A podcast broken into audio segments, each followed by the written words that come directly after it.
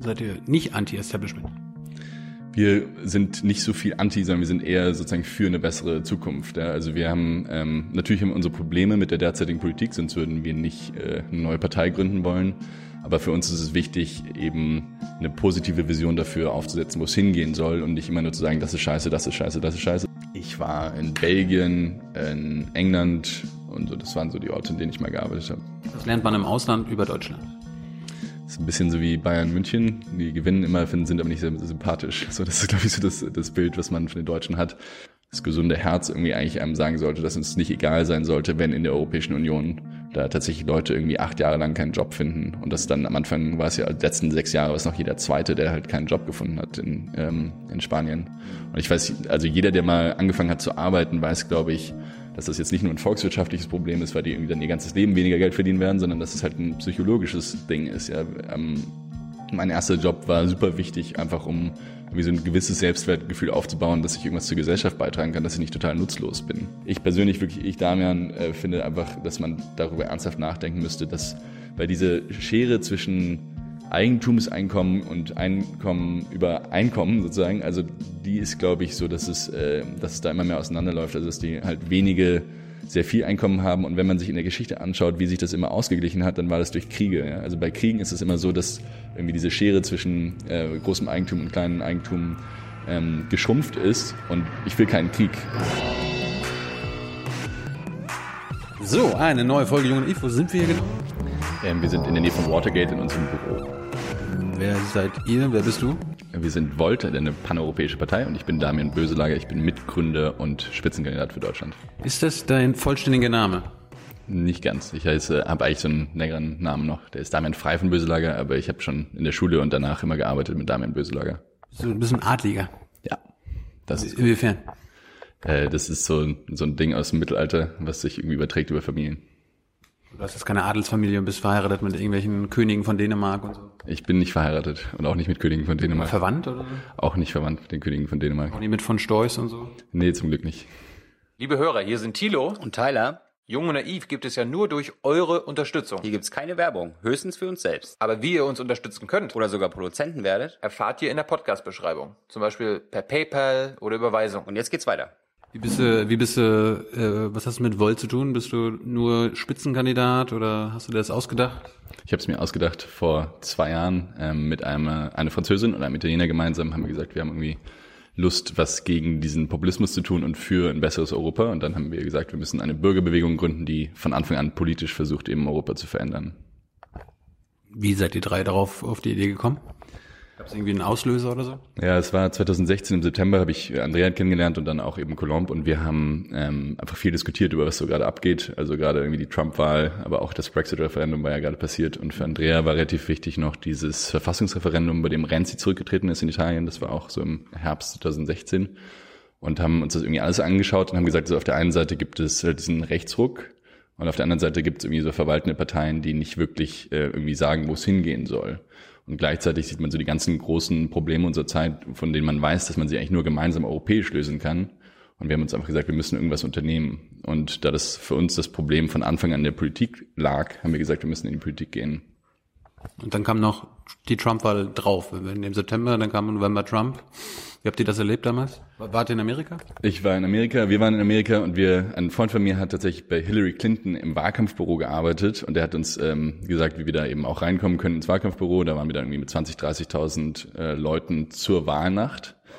Was ziemlich krass war, weil am Anfang alle so krass gefeiert haben. Irgendwie Katy Perry hat ge gesungen, ey, our president, our president und so. Und dann ist irgendwann die Bühne leer geworden und die Leute haben sich hingesetzt, als halt immer mehr Zahlen reinkamen und haben dann halt festgestellt, so krass, das reicht nicht mehr und dann angefangen zu weinen. Und das war schon ein krasser Schock, weil ich glaube, viele von uns aufgewachsen sind mit der Idee, so Politik wurschtelt so vor sich hin, aber es wird schon immer besser. Und der Brexit und auch diese Trump-Wahl haben einfach gezeigt, dass es nicht stimmt, sondern dass es sich halt auch in eine richtige, beschissene Richtung entwickeln kann. Dachtest du an dem Abend auch, dass Hillary gewinnt? Ja, ähm, ich hatte wie viele Leute gedacht, dass das äh, so passiert, dass niemand, also dass es wahrscheinlich ein paar Leute gibt, die äh, Trump wählen, weil sie genervt sind. Ich war auch mal in Detroit, da sieht man schon, wie beschissen die Situation auch in manchen Teilen von Amerika ist.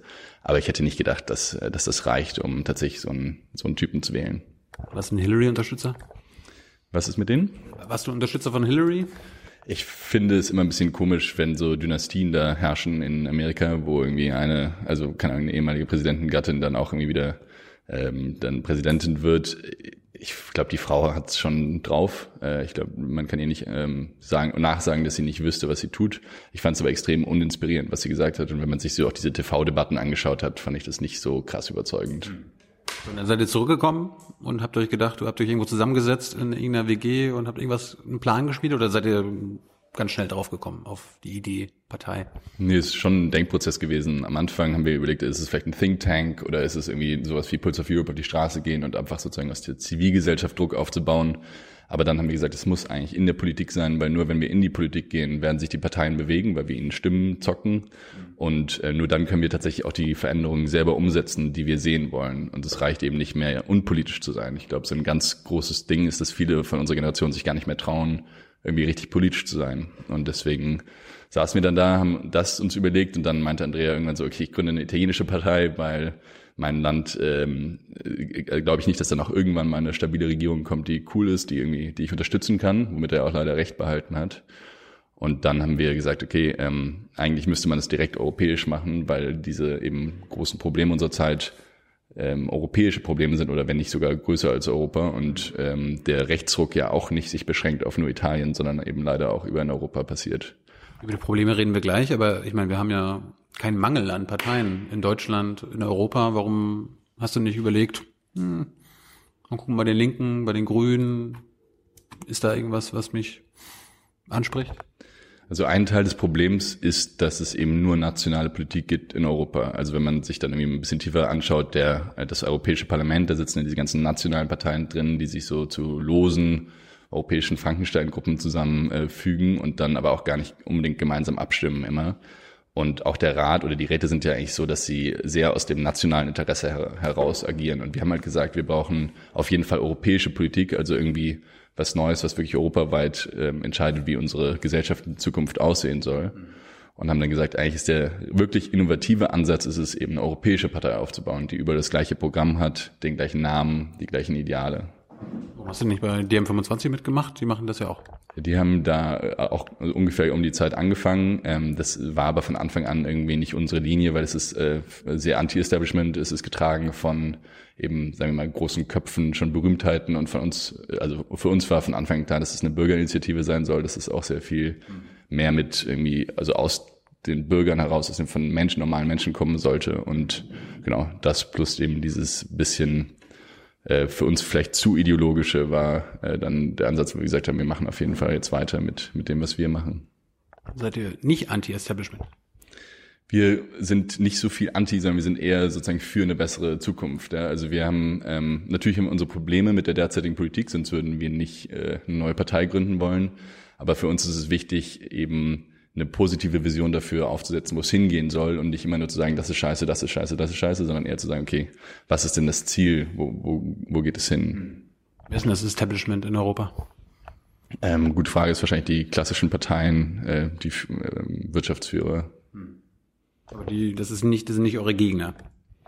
Nee, ich glaube, wir sehen uns tatsächlich nicht irgendwie als krasse Gegner von irgendeinem Bereich, sondern wir sagen einfach, wir wollen gerne eben die richtige Politik umsetzen. Also wir können ja gleich nochmal über die Themen reden, aber ich glaube, wichtig ist, dass man eine Idee hat, wie es in 2050 aussehen soll in Europa und dass man dafür kämpft und dass man das auch als attraktives Angebot den Bürgern anbietet. Also ich glaube, es haben auch gar nicht mehr alle Bürger Bock darauf, dass die Parteien sich die ganze Zeit irgendwie in so einem kleinen Kleinen gegenseitig bekämpfen, sondern die sagen einfach, wir wollen gerne, dass sie unsere Probleme löst, dass sie unsere Lebensrealität verbessert und das ist unser Ansatz. Also es kann natürlich irgendwie aus einer Sorge, wie ich schon gesagt habe, ähm, vom, von diesem ansteigenden Rechtspopulismus kommen. Aber unser Angebot ist ein positives, eine, eine, sozusagen ein Fortschritt. Und deswegen sind wir auch progressiv. Ihr sagt nichts Negatives? Ja, wir zeigen natürlich schon Probleme auf. Ja. Da können wir gleich nochmal drüber reden. Aber äh, wenn du, wenn du sagst, ähm, ihr habt, ihr seid ideologiefreier, was, was heißt das? Also ich meine, jede Partei hat, hat ja eine Ideologie. Was ist eure? Wir haben uns, als wir eben festgestellt haben, dass wir in die Politik gehen wollen und sagen wollen, okay, wir bauen tatsächlich eine Partei auf, haben wir uns kurz überlegt, so ordnen wir uns jetzt irgendwie links, rechts oder so ein. Aber das war gar nicht der richtige Ansatz für uns, sondern wir haben gesagt, wir haben einfach wie viele Leute, die wir kennen, Themen, die uns wichtig sind. Und dann haben wir diese Themen aufgeschrieben und haben versucht herauszufinden, was die besten Lösungen sind in Europa. Und in Europa gibt es schon super viel Vielfalt von ähm, Ansätzen, die gut funktionieren, die auch schon gezeigt haben, dass sie eben funktionieren können in einzelnen Ländern und haben dann versucht, einfach die besten Lösungen aufzuschreiben für diese Themen. Und natürlich haben wir eine Themenauswahl getroffen, ähm, die einfach für uns die Themen sind, die wichtig sind.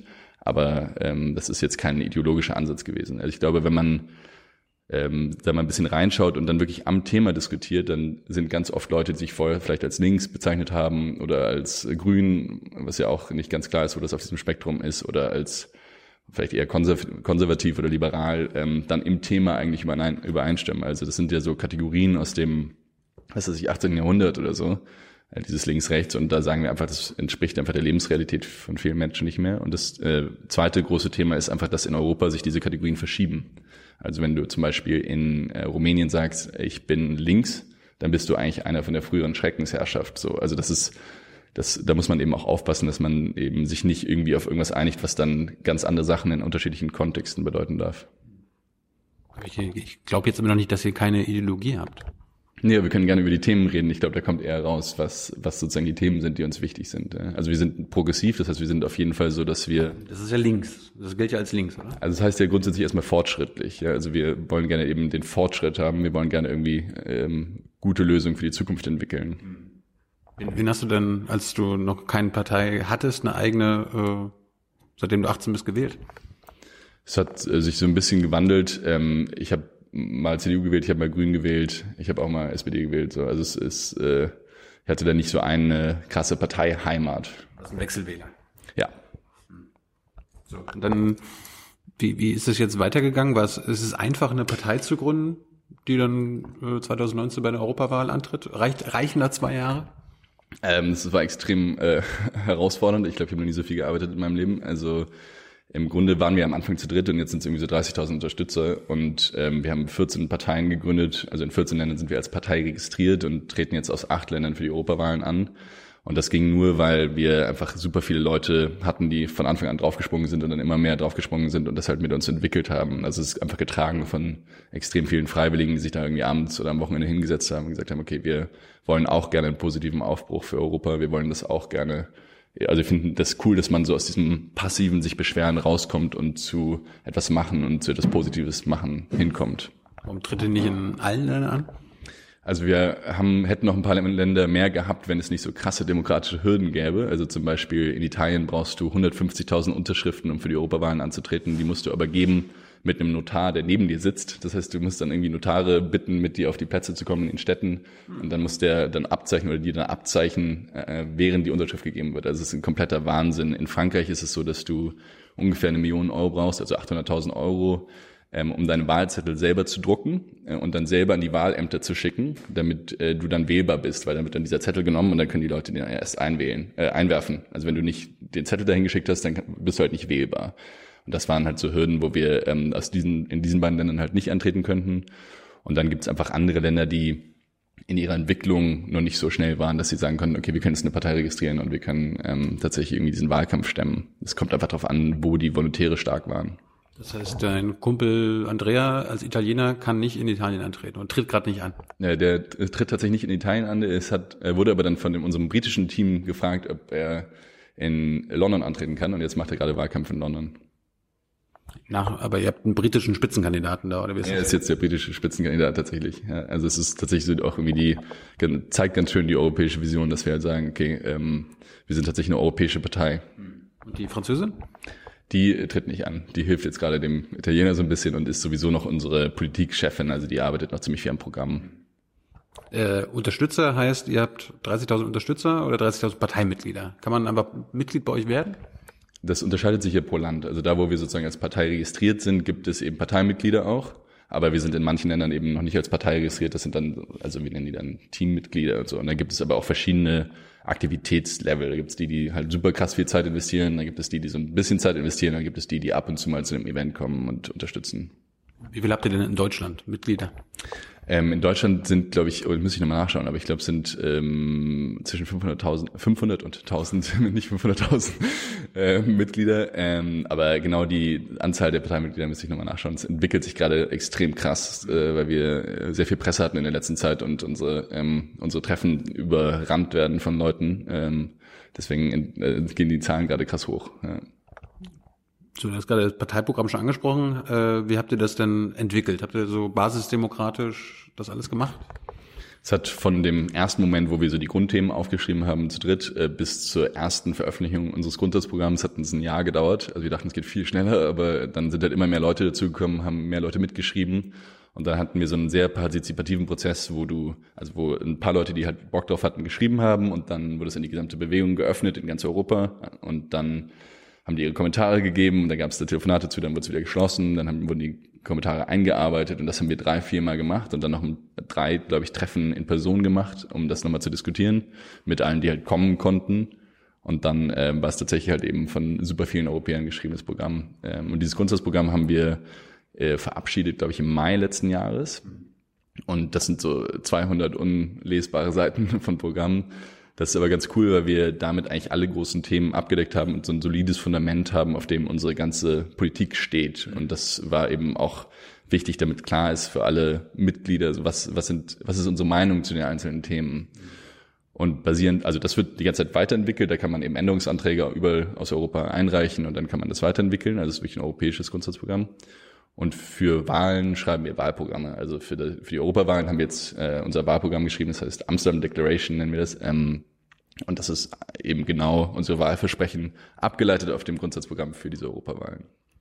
Kommen wir mal ganz kurz zu dir, bevor wir zu euren äh, Problemen, Analysen und Lösungen kommen. Äh, bist du denn schon immer ein politischer Mensch geworden oder war das jetzt wirklich erst durch den Populismus, Hillary, Trump und so weiter? Also, warst du schon irgendwie Schülersprecher oder so? Ich war, Politikwissenschaften studiert. Ich war nie Schülersprecher. Ich habe Philosophie und VWL studiert, was einen vielleicht so ein bisschen in diese Richtung bringt. Ähm, aber im Grunde habe ich nie gedacht, dass ich in die Politik gehen würde. Ähm, es war nie mein Plan. Es kam tatsächlich eher so aus diesem Gefühl heraus, man sitzt immer abends da und beschwert sich über die Sachen, die halt passieren, die immer auf die Nerven gehen, die Entwicklung, die man so sieht. Und wie gesagt, es geht das Grundvertrauen so ein bisschen verloren, dass es das alles in die richtige Richtung geht. Und ich will gerne irgendwie nicht immer da sitzen müssen und mir anhören, dass irgendwie Sachen schlechter werden, sondern ich will versuchen, selber was zu verändern. Und daraus kam das eigentlich. Also wir haben Volt wirklich gegründet, weil wir einfach gerne aus diesem Passiven herauskommen wollten und äh, eben wirklich selber was machen, damit es besser wird. Und auch den anderen Leuten äh, zeigen wollen, dass äh, unsere Stimme was zählt, dass jeder Bürger eigentlich super krass viel bewirken kann in der Politik, wenn er sich einfach hinsetzt und, und das aktiv betreibt. Und das ist eigentlich auch eins unserer großen Ziele, eben super viele Leute dafür ähm, also eigentlich zu politisieren und zu Mitmachen in der Politik wieder anzuregen. Okay. Kann eine Europäerin und ein Europäer einfach so was leisten in Europa? Auf jeden Fall. Also es ist echt krass, wie man feststellt, dass man einfach, wenn man sich ein bisschen politisch engagiert und da Herzblut reinsteckt und Energie, wie viel man bewegen kann. Also allein, dass ich jetzt eben schon auf irgendwelchen Panels sitze mit Katharina Barley, Sven Giegold und äh, Herrn Kaspari von der CDU und Frau Nicola Bär.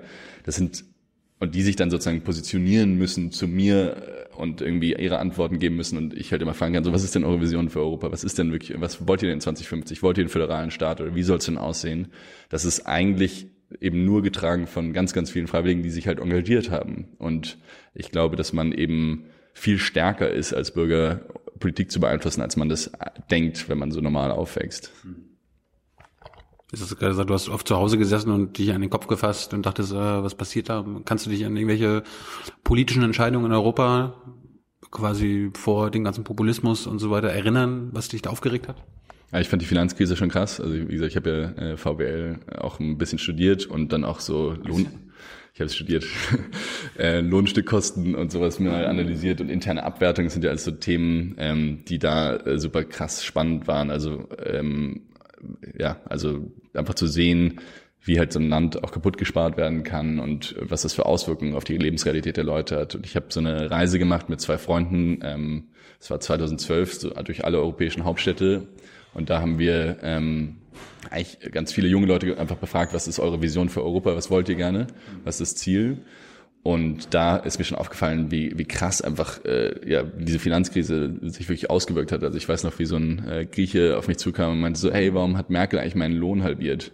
Also was ist da passiert? So und einfach zu verstehen, wie Europa auch in dem Sinne schon zusammenhängt, war, war auf jeden Fall krass für mich. Ja.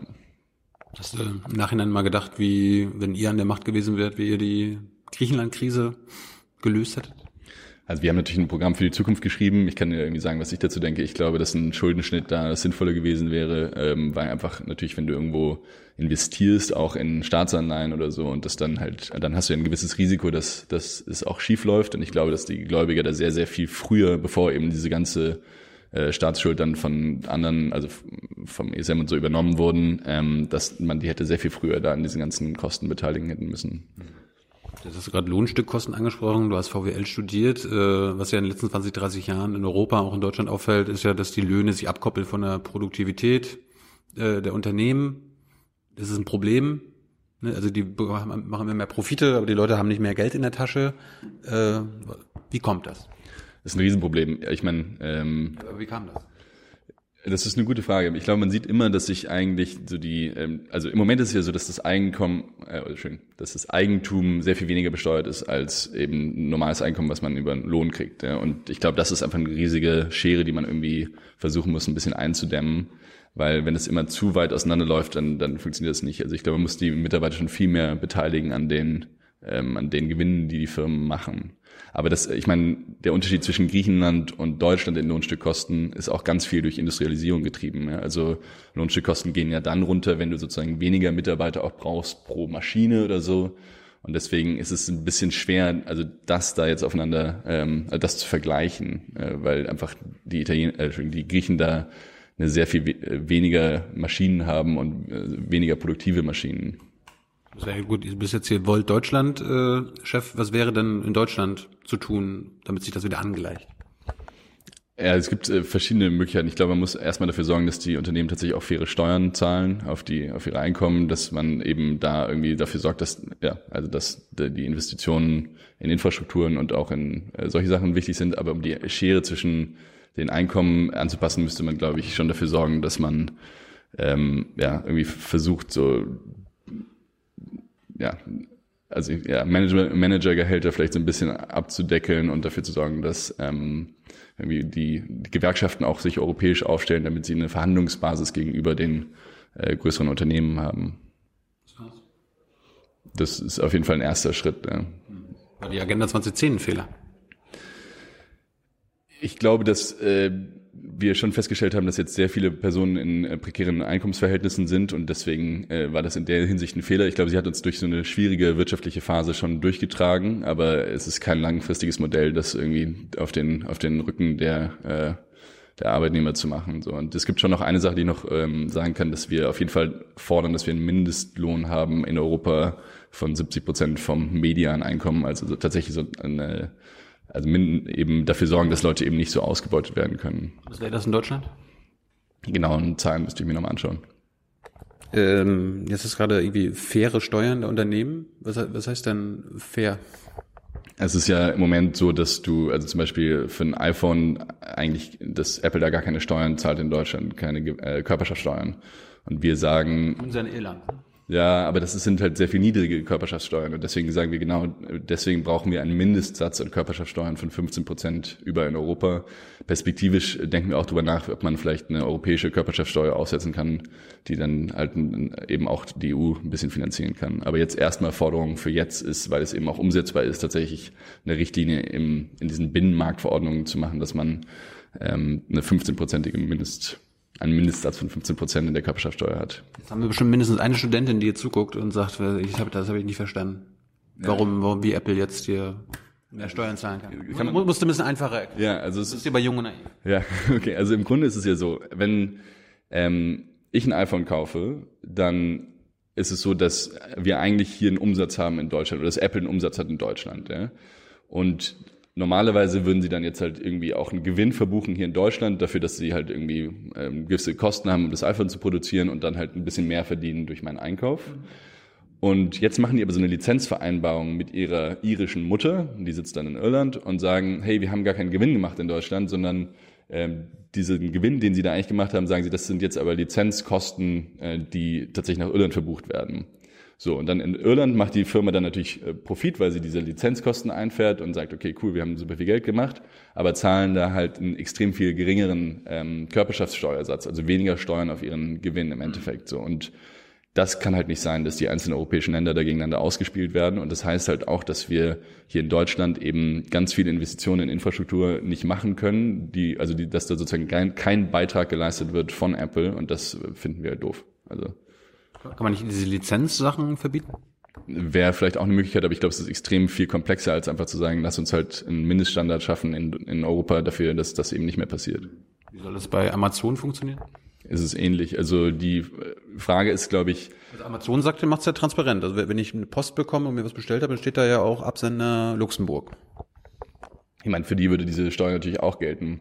Wir haben auch super viel dis diskutiert darüber, ob man äh, bei ganz großen Unternehmen vielleicht auch über Umsatz besteuern kann, dass du halt wirklich dafür sorgen kannst, dass die Leute, halt, dass die Firmen halt da ihre Steuern zahlen, wo sie auch wirklich den Umsatz machen, was ja auch Sinn ergeben würde, weil irgendwie, keine Ahnung, der normale ähm, Verkäufer von einem kleinen Laden oder so natürlich auch seinen Umsatzsteuer oder seine Körperschaftssteuer da zahlt, wo er seinen Umsatz macht. Und das ist irgendwie so die Idee, dass man lokal eben seine Steuern da zahlt. Ähm, das müssen wir aber noch weiter diskutieren. Jetzt fangen wir erstmal an mit diesem Mindeststeuersatz und dann äh, ist es eine Perspektive. Habt ihr ein Herz für die Amazon-Arbeiter, die da in den Lagern arbeiten müssen? Ja, auf jeden Fall. Deswegen ist es uns ja auch wichtig, dass wir da eben soziale Mindeststandards festlegen. Die EU kann da, glaube ich, eine krasse Vorreiterrolle spielen, weil da gibt es ja schon eine ganze ähm, Bandbreite an Vorschlägen, was die EU sagt, wie eben soziale Standards aussehen müssen für Arbeitnehmer. Die werden aber nicht umgesetzt und da wollen wir auf jeden Fall uns auch für einsetzen. Ne? Was wären eure Standards? Ich glaube, es sind äh, faire Arbeitszeiten, ähm, Mindesttage an Urlaub, ähm, irgendwie Sicherheit in, also Sicherheit und, und Gesundheitsförderung eben in Unternehmen ähm, und wie gesagt eben dieser Mindestlohn. Ja. Das, das ist ähm, eine faire Arbeitszeit, wenn ihr, wenn ihr fordert ja auch flexible Arbeitszeiten für Arbeitnehmer und so weiter. Wie passt das zusammen? Was ist fair, was ist flexibel? Flexibel heißt für uns einfach, dass es, äh, sich die Wirtschaft verändert und wir immer mehr Leute haben, die halt gar nicht mehr in so einem festen Arbeitsverhältnis sind und gar nicht mehr von Gewerkschaften vertreten werden können. Und Gewerkschaften haben super krass viel erreicht für Arbeitnehmer. Und wenn man jetzt da rausfällt und zum Beispiel ein Uber-Fahrer ist oder jemand, der halt irgendwie so frei angestellt ist und sich selber Geld verdient, dann wird man überhaupt nicht mehr abgedeckt und gar nicht mehr vertreten. Und da kann die EU, aber da müssen wir auch in den einzelnen Ländern einfach dafür sorgen, dass da halt irgendwelche Vertretungen äh, organisiert werden, dass diese Leute eben auch irgendwie Versicherungen kriegen, dass, dass da halt keine Ausbeute herrscht. Also ich habe wir haben super viel auch über natürlich so Uber-Fragen diskutiert und ich glaube, was aber ganz klar auf keinen Fall sein darf, ist, dass äh, die einfach nur einen Gewinn da machen, wo sie eben keine sozialen Abgaben zahlen müssen. So, also diese Bandbreite, ähm, die halt eben ein Taxiunternehmer dann eben noch zahlen muss für seine Arbeitnehmer, das, da, auf diese Kosten darf es halt nicht gehen. Bist du schon mal Taxi gefahren oder Überfahrer gewesen? Ich bin noch nie Taxi gefahren, ich bin auch noch nie Uberfahrer gewesen. Bist du schon mal ausgebeutet worden von deinem Arbeitgeber? Ich habe mal Zeitungen ausgetragen, ähm, das, hat, das war hart, aber ich weiß nicht, äh, ich habe habe ich auch gemacht, das ist Ausbeutung. Ist Ausbeutung, ja, ich weiß nicht, was glaube ich zu jung, um zu verstehen, dass ich da ausgebeutet wäre. Ich war super froh, ein bisschen Geld zu verdienen und so. Also, ähm, Aber was, was hast du schon mal angestellt? Hast du irgendwo schon mal gearbeitet in einem Unternehmen? Ich habe schon mal in einem Unternehmen gearbeitet. Ich war Berater. Ich tatsächlich, ich habe ähm, Unternehmensberater. Unternehmensberater. Ich habe aber eigentlich nicht viele Unternehmen beraten, sondern ich habe vor allen Dingen im sozialen und öffentlichen Sektor beraten. Also so Strategien geschrieben für große internationale NGOs äh, und äh, genau solche Sachen. Für wen, für wen so? Für wen hast du gearbeitet? Ich glaube, ich darf es nicht sagen. Äh, also nach, sagen? Ja, für meine Firma darf ich es nicht sagen. Aber ähm, ja, keine Ahnung. Also ich, ich glaube, was ich sagen darf, ist eine. Bei dem Kumpel, bei, bei dem Kumpel Andrea weiß man, er hat bei McKinsey gearbeitet. Das, du warst jetzt nicht bei McKinsey. Ja, doch, ich war auch bei McKinsey. Ja, ja tatsächlich. Ja. Nee, ich darf sagen, bei wem ich gearbeitet habe, aber ich darf nicht sagen, für wen ich gearbeitet habe. Also ich habe ähm, zum Beispiel eben sowas gemacht wie äh, für eine Waisenkinderorganisation halt überlegt, wie sie sich weiterentwickeln können, damit sie ähm, nicht in so eine Gefahr laufen, dass ihre dass die Kinder zu sehr als Waisenkinder abgestempelt werden. So, das war eine der Sachen. Oder ich habe versucht, in den deutschen Staaten ein bisschen zu digitalisieren. Das war auch ähm, eine Aufgabe, so halt einfach zu, dafür zu sorgen, dass eben so gesellschaftliche Themen sich weiterentwickeln. Für mich war es eine super coole Zeit, weil es ähm, sehr stressig war und irgendwie ein hartes Arbeitsumfeld mit sehr viel Arbeit, aber irgendwie ich wusste, dass die Themen, für die ich arbeite, die sind, die mir auch was bedeuten. Also ja, genau. Hast du jetzt gerade einen Nebenjob? Ich meine, du führst in der Partei nach Europa vielleicht? Ähm, nee, das wäre nicht möglich, glaube ich. Also ich habe äh, ja sozusagen Volt aus dem Studium heraus gegründet. Ähm, das Studium ist fertig gegangen. Das war dann mein zweites Studium, ist der Master in öffentlicher Verwaltung gewesen. Hey, das klingt immer so sexy, öffentliche Verwaltung. Ich weiß nicht, warum. Nicht, nicht wirklich, oder? Ist, ja, ich keine Ahnung. Ähm, da muss man vielleicht mal was am Namen machen oder so. Ähm, und habe dann meinen Abschluss, äh, so wäre schlecht als recht, im Juni letzten Jahres gemacht und dann habe ich eigentlich äh, Volt Vollzeit gemacht. So. Wie, wie kann man davon leben? Äh, Ich hatte einen Studienkredit aufgenommen für dieses ähm, Studium. Ähm, der hat dann noch so ein bisschen gereicht und dann hat meine Familie tatsächlich mich so ein bisschen unterstützt. Ich glaube in der Hoffnung, dass ich irgendwann mal sie zurück unterstütze. Wie, wie finanziert die Partei sich? Das sind ähm, also von Anfang an am wichtigsten, das hatte ich am Anfang schon gesagt, sind einfach die Freiwilligen. Also wir haben super viele Leute, die einfach äh, halt extrem viel Zeit investieren sich das alles ausdenken. So Aber Geld brauchst du ja trotzdem. braucht man trotzdem Geld. Äh, war am Anfang vor allen Dingen im Crowdfunding, also dass wir halt über GoFundMe oder so irgendwie versucht haben, das aufzubauen. Und dann ähm, war es äh, jetzt für den Wahlkampf in Deutschland zum Beispiel gab es dann so Einzelpersonen, die auch äh, Geld gespendet haben, was in höheren höheren Summen waren, womit wir dann irgendwie auch ähm, halt, was weiß ich, Facebook boosten können und solche Sachen machen können. Macht ihr das transparent? Jede Spende über 3000 Euro ist auf unserer Homepage. Und wenn ich jetzt dreimal 2000 Euro gespendet habe oder spenden will, dann wird das nicht transparent gemacht? Dann bist du auch auf unserer Homepage. Das ist kumulativ übers Jahr. Das heißt, wenn du ähm, zweimal 2000 Euro spendest, dann bist du auch auf unserer Homepage. Wenn ich jetzt meiner Schwester und meinem Bruder 2000 Euro gebe und sage, äh, überweist das mal, Ich meine, unser Schatzmeister ähm, Leo, der versucht dann natürlich schon irgendwie hinterher zu sein, aber ich, wenn es irgendwie alles unterschiedliche Namen sind, dann kann ich es, glaube ich, also kann man es schwer nachvollziehen. Wenn es wirklich deren Geld ist, was von denen kommt, dann äh, und du das wirklich drauf anlegst, deinen Namen zu verstecken, indem du deiner Schwester sagst, dass sie überweist, dann kann ich also dann ist es, glaube ich, schwer herauszufinden. Ne? progressive Parteien sind in der Regel ähm, gegen Unternehmensspenden. Äh, nehmt ihr Unternehmensspenden an? Wir hatten ganz lange ähm, die Richtlinie, keine Unternehmensspenden anzunehmen. Wir haben bis jetzt, glaube ich, immer noch keine Unternehmensspende über 3000 Euro bekommen. Aber wir haben festgestellt, dass wenn wir in einem Coworking Space sitzen ähm, und da unsere Arbeit machen, dass das als Sachspende gilt. Das heißt, wir mussten, also wir mussten nicht, aber wenn wir in diesen Coworking Spaces sein wollten oder wenn wir irgendwie Events machen wollen in jemand, der uns das anbietet, dann ist das eigentlich eine Sachspende und deswegen haben wir diese Richtlinie aufgeweicht. Und ähm, es ist auch so, dass, ich meine, ich habe neulich mit einem, nicht neulich, sondern gestern Abend mit einem Handwerksmeister geredet und wenn der irgendwie eine Spende machen würde, wäre für uns das, glaube ich, auch in Ordnung. Ich glaube, was wichtig ist, ist, dass man nicht von einer Person oder von einer kleinen Gruppe von Personen abhängig ist in, in den Spenden, die man kriegt. Kann ich nur bestätigen. Äh, kommen wir mal zu euren Herausforderungen. Ihr formuliert ja viele Herausforderungen, die euch wichtig sind äh, in Sachen Europa. Äh, fangen wir doch mal, also was mir aufgefallen ist, äh, ihr wollt einen europäischen Patriotismus. Ähm, das ist so, glaube ich, nicht ganz richtig. Also wir haben überhaupt nichts dagegen, eine europäische Identität zu haben, aber die muss offen sein. Äh, Genauso wie halt man auch eine deutsche Identität haben kann, wenn sie offen ist oder eine hessische wie ich. Ähm, Was heißt offen? offen, also für mich ist der Rheinländer das beste Beispiel. Ja? Also der Rheinländer sagt, wenn du da hinkommst, du hier trink noch eine mit, komm dazu. Ähm, wir haben eine super starke Kölner Identität zum Beispiel. Aber jeder kann da eigentlich mitmachen, ist auch egal, wo du herkommst ursprünglich. Und das ist möglich, sozusagen diese Identität sich anzunehmen, ja, und dann ist da auch jeder zufrieden, wenn du da dazu kommst. Und das ist für mich eine, eine gesunde Identität, eine, die halt eben nicht sagt, okay, du musst hier geboren sein. Oder die, die ist eben nur wenn deine Eltern oder deine Urgroßeltern, was weiß ich, schon hier geboren sind, sondern das ist eine, die sagt, okay, wenn du Lust hast, Europäer zu sein, dann kannst du Europäer sein. Und das ist eine, eine, eine positive Identität. Und das ist eine, die wir auch wollen. Aber was wir auf keinen Fall wollen, ist, dass wir dann irgendwie plötzlich vom Nationalismus in so einen Europäismus reinrutschen, der dann sagt, okay, was weiß ich, die, die US-Amerikaner sind alle scheiße, weil wir Europäer so toll sind. Das finde ich eine ganz schreckliche Vorstellung.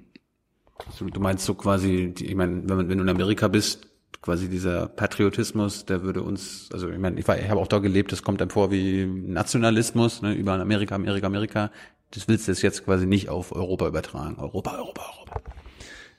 Nein, ich glaube, wir könnten schon ein bisschen mehr europäische Identität im Alltag irgendwie äh, vertragen. Das macht nichts. Wir sind super krass für Austauschprogramme in die unterschiedlichen europäischen Länder, einfach weil man so feststellt, wie es da funktioniert, weil es, glaube ich, auch den eigenen Horizont erweitern kann, wenn man irgendwie verschiedene Lebensrealitäten feststellt. Das ist auch innerhalb eines Landes so, ehrlich gesagt. Aber das ist auf jeden Fall was, was wir fördern wollen, so einen europäischen Zusammenhalt, aber eben immer mit der Idee, dass es jetzt nicht so äh, eben Europe First ist, ja, sondern eher die Idee ist, dass man irgendwie sagt, wir halten irgendwie zusammen und wir sind äh, freundlich, aber alle Menschen äh, sind okay.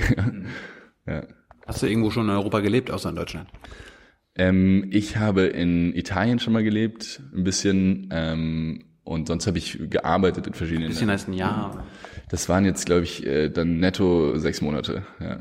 Einmal drei und nochmal drei. So. Wo noch? Ich habe gearbeitet in, in ein paar Ländern, also ich war zum Beispiel in Kosovo ein bisschen, ähm, ich war in Varna in Bulgarien, ähm, Ich war in Belgien, in England und so. Das waren so die Orte, in denen ich mal gearbeitet habe. Was lernt man im Ausland über Deutschland? Ist ein bisschen so wie Bayern München. Die gewinnen immer, finden, sind aber nicht sehr sympathisch. So, das ist, glaube ich, so das, das Bild, was man von den Deutschen hat. Ich glaube, es ist ein großer Respekt da dafür, dass wir irgendwie unseren, äh, unser Zeug ganz gut organisiert kriegen, zumindest im Vergleich zu vielen anderen Ländern.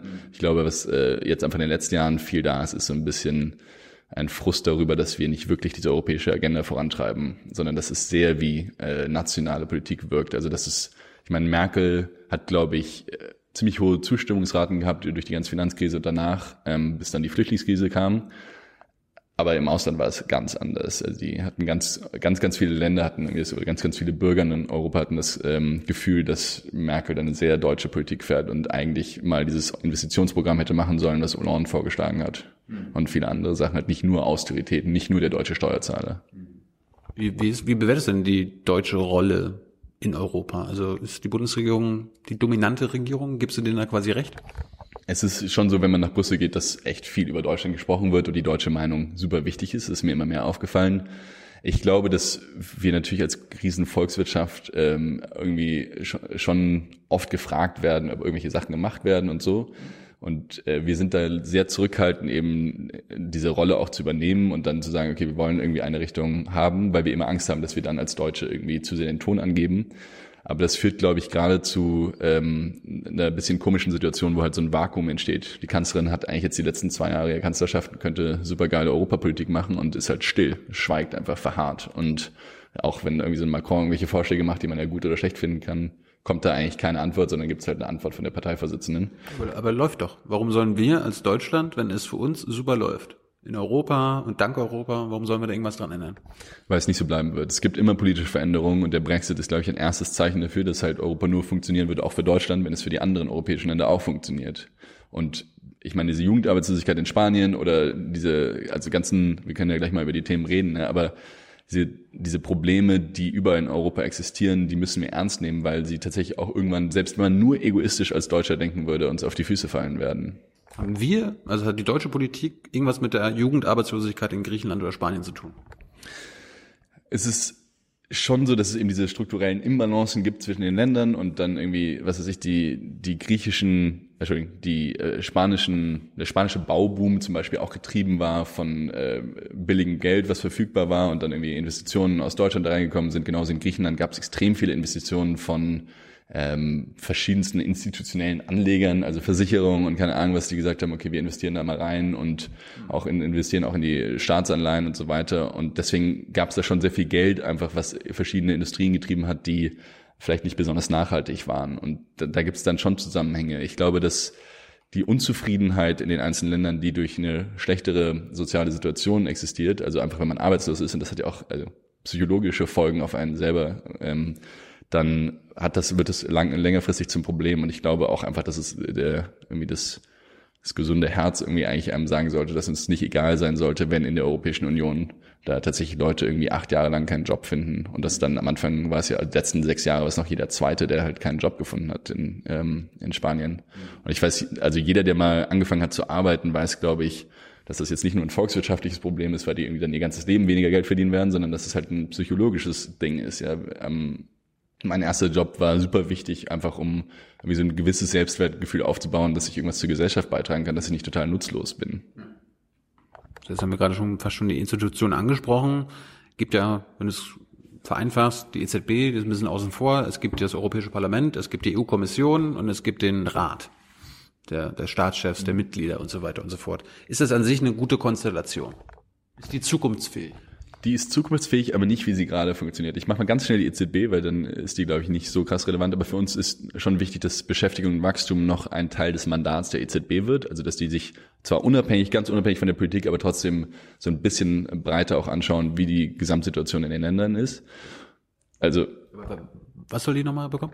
Dass sie sich Beschäftigung, also die Beschäftigungsverhältnisse, also Beschäftigung in den Ländern und eben Wachstum tatsächlich auch zum Teil ihres Ziel, ihrer Zielsetzung mehr macht. Weil im Moment ist es ganz viel eben gegen Inflation. Ähm, das ist doch ihre Aufgabe. Die Zentralbank ist für die Geldpolitik da, nicht für die Beschäftigungs- und... Könnte man denken, aber tatsächlich ist Amerika so, dass die Fed, also die sozusagen die amerikanische Zentralbank, dieses Mandat auch hat, da mit reinzuschauen. Und da sagen wir einfach, das könnte schon noch vielleicht die Geldpolitik auch ähm, noch ein bisschen informieren, wenn man das noch mit einnehmen würde. So. Aber zu den anderen Institutionen, also das Europäische Parlament finden wir mega cool, weil es eigentlich die Möglichkeit ist, wie Bürger ähm, sagen können, welche europäische Politik sie haben wollen. Sie wählen irgendwie, wen auch immer sie da reinwählen wollen und der oder die könnte dann ähm, eben Gesetze vorschlagen und dann die Politik bestimmen. Und dann wären die Wahlen, glaube ich, auch spannender. Aber im Moment ist es halt so, dass diese Parlamentarierinnen und Parlamentarier gar nicht Gesetze vorschlagen dürfen und deswegen nicht wirklich die Politik da antreiben können in die richtige Richtung. Das ist das eine Thema. Das zweite ist, dass die Kommission halt immer noch über die Regierung irgendwie ernannt wird und wir sagen halt, das wollen wir nicht. Wir wollen gerne, dass das Parlament im Endeffekt eine Regierung stellt, so wie das auch in Deutschland ist. Also die große, äh, die, die, nicht die große Koalition, aber die Leute, die halt eben die Mehrheit kriegen, dann tatsächlich sagen können, okay, wir wollen eine Premierministerin und wir wollen irgendwie äh, diese Minister haben. Das ist das eine. Und das zweite ist, dass der Rat auf jeden Fall geschwächt werden müsste, weil einfach noch ganz, ganz viele Deals da also da irgendwie ausgehandelt werden oder Politik des Parlaments scheitert äh, aufgrund von eben so Vetorechten einzelner Mitglieder und wir sagen, wir wollen auf jeden Fall jetzt sofort, sobald es geht, eben die Einstimmigkeit abschaffen im Rat, sodass das oder in den Räten, damit das eben nicht mehr passiert.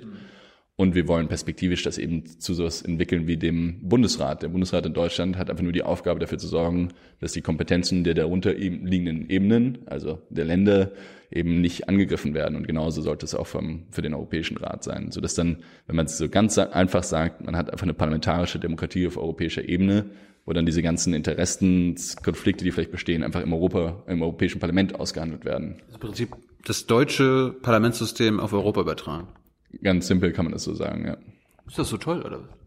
Es ist, funktioniert zumindest so, dass das Parlament in der Lage ist, es, die Regierung zu überprüfen und dass wir eine einheitliche äh, nationale Politik im Moment haben und wir wollen gerne eben auch eine einheitliche europäische Politik haben, die wirklich europäisch denkt. Und gerade ist es einfach so, dass wir nur nationale Politik auf europäischer Ebene haben. Ich hatte es ganz am Anfang mal kurz gesagt, wenn man sich das Wahlverhalten der Parteien im Europäischen Parlament anschaut, dann sieht man, dass dass immer noch das Machtzentrum eigentlich in, zu Hause liegt, also in der Nation. Also zum Beispiel ist es so, dass die SPD ja gegen Artikel 13 gestimmt hat aber die S&D, also sozusagen die Gruppe, in der die SPD ist, dafür gestimmt hat und dafür gesorgt hat, dass es durchgesetzt wird. Es ist so, dass irgendwie Manfred Weber als CSU oder dann eben EVP, also europäischer konservativer Kandidat, ähm, gegen Nord Stream ist und dann aber die Kanzlerin dafür. Und diese, diese, sagen wir mal, inkohärente europäische Politik, die geht uns halt auf die Nerven, weil das äh, für die Bürger auch überhaupt nicht mehr nachvollziehbar ist. Stimme ich jetzt eben für Artikel 13 oder gegen Artikel 13 oder für Nord Stream oder gegen Nord Stream, wenn ich jetzt diese Partei in der Europawahl wähle? Und wir sagen halt, wir brauchen eben eine kohärente europäische Politik und das geht eben, indem wir tatsächlich eine parlamentarische Demokratie da haben. Premierminister soll dann gewählt werden, was mit dem Präsidenten soll es den auch noch geben? Wir haben tatsächlich in unserem Programm stehen, dass wir äh, für die Bürger direkt einen Präsidenten wählen lassen wollen oder eine Präsidentin wählen lassen wollen, die dann halt so eine zeremonielle Rolle auch ausfüllt, also herumreisen kann und Hände schütteln, aber die tatsächlich keine Regierungsverantwortung hat. Wer, wer könnte das aktuell sein, wenn das morgen möglich wäre? Ähm, das ist eine sehr gute Frage, über die ich noch nicht nachgedacht habe. Ich hoffe, da gibt es äh, viele coole Kandidaten. Ähm, die sich da aufstellen würden und dann äh, das versuchen würden. Aber ich habe äh, jetzt keinen spezifischen Vorschlag. Gerade interessant, dass du bei der EZB äh, auf Wachstum auch gegangen bist. Äh, ist es wichtig, dass wir weiter mal Wachstum, nach Wachstum streben? Haben wir auch super viel drüber diskutiert. Es gibt ja schon so verschiedene Kommissionen, die sich immer angeschaut haben, äh, wie funktioniert Wohlstand ohne Wachstum. Das ist eine Frage, die wir uns perspektivisch äh, auf jeden Fall stellen müssen. Aber jetzt derzeit ist es halt einfach noch so, dass wir, wie ich schon gesagt hatte, einfach eine krasse Jugendarbeitslosigkeit haben, dass wir extrem strukturschwache Regionen haben, also nicht nur im Osten Deutschlands, sondern auch in anderen Regionen Deutschlands und im Süden Italiens und eben in vielen Regionen Spaniens und Griechenlands und wir da jetzt sagen, okay, wir müssen schon dafür sorgen, dass diese Länder eben tatsächlich auch Wohlstand aufbauen können über ein gewisses Wachstum. Also es geht mehr um regionales Wachstum, ähm, das, das einfach dringend benötigt wird, um einfach Arbeitsplätze zu schaffen. Und da ist es uns wichtig, dass man das Wachstum in den richtigen Bereichen hat, also in Zukunftsindustrien, in grünen Industrien, ähm, aber ich glaube, dass wir dann auch auf jeden Fall drüber nachdenken müssen, wie es weitergeht. Also wir haben ganz lange das bedingungslose Grundeinkommen auch diskutiert und haben dann festgestellt, dass ähm, wir, glaube ich, jetzt als Partei noch nicht vertreten können, dass man das direkt äh, großflächig umsetzt, sondern dass wir dafür sind, dass man das erstmal großflächig testet, in, also in Größe, als es jetzt getestet wurde. Weil ich meine, so die ersten Tests da in Finnland zum Beispiel sind so ein bisschen schief gelaufen und da muss man eben schauen, also wie funktioniert das, wie kann man das finanzieren. Aber ich glaube, wir sind als Partei super offen dafür oder als Bewegung zu sagen, wie sieht es in 2050 aus und wie können wir eine nachhaltige ähm, und eine soziale Gesellschaft schaffen, die tatsächlich eben nicht vielleicht nur noch von Wachstum abhängt. Wie, wie sieht's denn bei 2050 aus? Also für uns ist ganz klar, wir haben einen föderalen europäischen Staat, der in der Lage ist, halt so die großen Themen unserer Zeit anzugehen oder vielleicht schon angegangen ist. Also eben ähm, eine, eine Klimawende auf europäischer Ebene geschafft hat, eben Mindeststandards, soziale Mindeststandards festgelegt hat, der eine europäische Migrations- und Asylpolitik hat, die menschenfreundlich ist und äh, den Menschenrechten konform.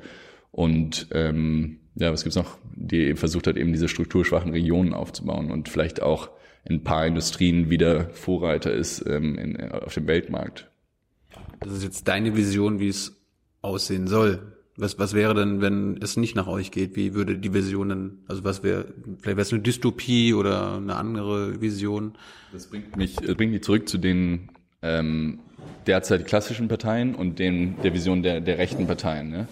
Also bei den rechten Parteien ist es ganz klar so, dass du ähm, weißt, die wollen zurück zum Nationalstaat die haben, wollen gerne die EU zerstören, die wollen gerne, dass wieder jede Nation einzeln kämpft und irgendwie sich miteinander vielleicht die Regierungschefs aushandeln, wie es halt aussehen soll. Und das halte ich für eine ganz schreckliche Vision, weil ich glaube, dass wir schon viel zu sehr zusammenhängen, als dass das funktionieren könnte. Und ähm, auch da natürlich so ganz viel mitschwingt von ja, Menschenfeindlichkeit und unterschwelligen Rassismus, den ich überhaupt nicht teilen kann. Also diese Vision finde ich äh, Dystopie, wie du sagst, ganz schrecklich und deswegen müssen wir auch dagegen vorgehen. Und bei den Parteien der klassischen Mitte ist es halt, sind es so Nuancenunterschiede, die, da hat man ganz oft das Gefühl, dass es halt so langsam so weitergehen soll, wie es gerade läuft. Aber ich weiß halt nicht, ob das genug sein wird, um diese EU zusammenzuhalten. Und deswegen haben wir gesagt, wir müssen eben eine starke gemeinsame europäische Vision entwickeln von einem europäischen Staat, der tatsächlich eben das, äh, diese ganzen Themen angehen kann. Europäisch. Ein bisschen funktioniert Europa ja auch, wie die Rechten das wollen, dass wir alle, also alle Länder sind ja auch quasi im Wettbewerb gegeneinander. Ne? Also Standortwettbewerb, Steuerwettbewerb und so weiter, hast du ja auch gerade schon beschrieben. Äh, müssen wir das überwinden? Also müssen wir quasi weg von der gegenseitigen Konkurrenz, wirtschaftlichen Konkurrenz, vielleicht zu einer Kooperation kommen. Dass wir uns nicht gegenseitig ausstechen. Auf jeden Fall. Also ich, es gibt wahrscheinlich immer Bereiche, wo wir auch in Deutschland ja so Kommunen miteinander einen gewissen Wettbewerb haben, auch äh, zum Beispiel was Körperschaftsteuern angeht oder so. Da gibt es, glaube ich, ein gesundes Niveau an, an Wettbewerb, was man halten sollte. Aber derzeit ist das in, auf der europäischen Ebene eben viel zu krass und wir sollten auf jeden Fall versuchen, da eine gemeinsame Politik zu machen und eben die Standards anzugleichen, dafür zu sorgen, dass wir eben gemeinsame Klimawende, äh, Klimawende hinkriegen und dass nicht jedes Land sich da irgendwie einzeln was ausdenkt ja. Aber, aber Standards angleichen ist doch genau das, was die Wettbewerbsleute alle wollen. Nee. Das war da das Ziel auch von TTIP und so weiter, damit es leichter, damit leichter Handel betrieben werden kann. Ich meine, der Binnenmarkt funktioniert ja schon relativ äh, eindeutig. Was aber nicht funktioniert, ist, dass äh, eben die sozialen Standards angeglichen werden. Also mir geht es jetzt nicht um irgendwie Produktstandards oder DIN-Norm XY, sondern es geht darum, dass man dafür sorgt, dass wir eben nicht so einen krassen Unterschied haben zwischen Luxemburg und äh, Bulgarien, wie es jetzt gerade ist, was eben die sozialen Standards angeht. Also dass man eben wieder nicht äh, seine Rendite darauf macht, dass eben in manchen Ländern gewissere, also oder niedrigere Sozialstandards herrschen, sondern dass es eben, äh, dass wir da nicht gegeneinander ausgespielt werden. Es gibt so eine Unter Untergrenze an einem sozialen Standard. Auf jeden Fall. Also da, da gibt es eben schon viel, was die EU auch vorschlägt und wir sagen, das muss man auf jeden Fall eben versuchen durchzusetzen. Und deswegen, die Themen hatten wir ja gerade schon besprochen, was das alles sein kann. Aber das ist, glaube ich, super wichtig, dass man das hinkriegt. Ich will gerne, dass die Leute verstehen, dass die EU ähm, nicht der Globalisierungstreiber ist oder sein muss, sondern dass es die EU tatsächlich auch dafür da sein kann, eben in dieser sich verändernden Welt, die globalisierter wird, die digitalisierter wird, eben ähm, auch eine schützende Funktion einnehmen kann für die für die Bürger. Und ich glaube, es macht sie schon teilweise ein bisschen, es wird aber nicht so wirklich wahrgenommen. Und sie muss es, glaube ich, noch viel stärker tun, damit die Leute eben nicht äh, weggetrieben werden zu den rechten Randparteien, ähm, die jetzt gar nicht mehr so sehr am Rand stehen, sondern dass sie eben sagen können, okay, äh, tatsächlich die EU ist demokratisch, da kann ich was wählen, da kann ich auch für soziale Standards wählen, wenn ich den richtigen Abgeordneten oder die richtige Abgeordneten wähle. Und ähm, ja, da gibt's halt auch tatsächlich eine, eine soziale Achse. Jetzt schreibt ihr in eurem Programm ja, dass Europa zu einer neuen Wirtschaftsmacht werden soll. Sind wir das nicht schon längst?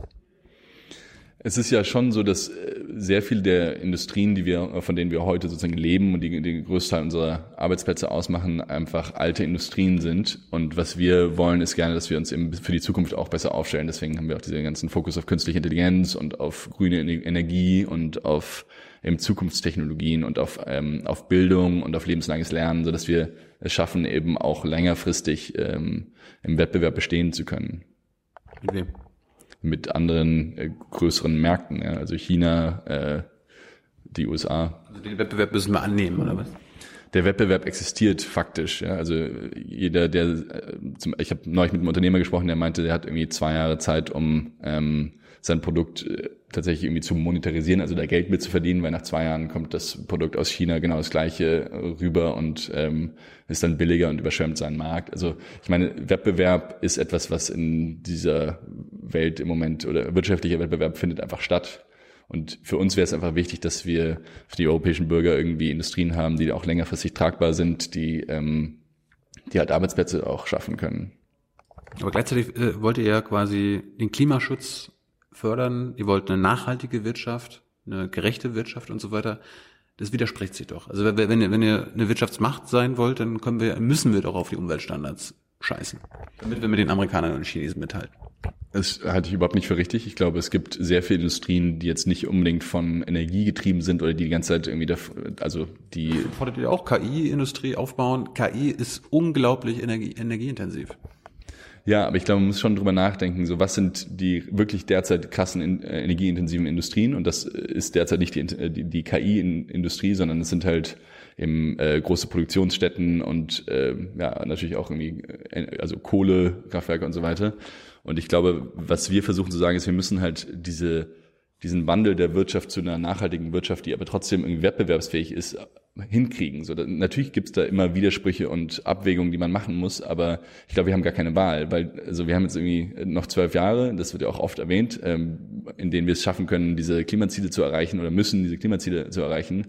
Und je später wir das machen, desto schmerzhafter wird es für die Wirtschaft. Deswegen müssen wir es eigentlich früh machen, damit die Wirtschaft irgendwie damit klarkommt und sich anpassen kann. Und deswegen fordern wir auch eine CO2-Steuer und deswegen fordern wir auch eben den Emissionshandel wieder so aufzusetzen, dass er wirklich funktioniert.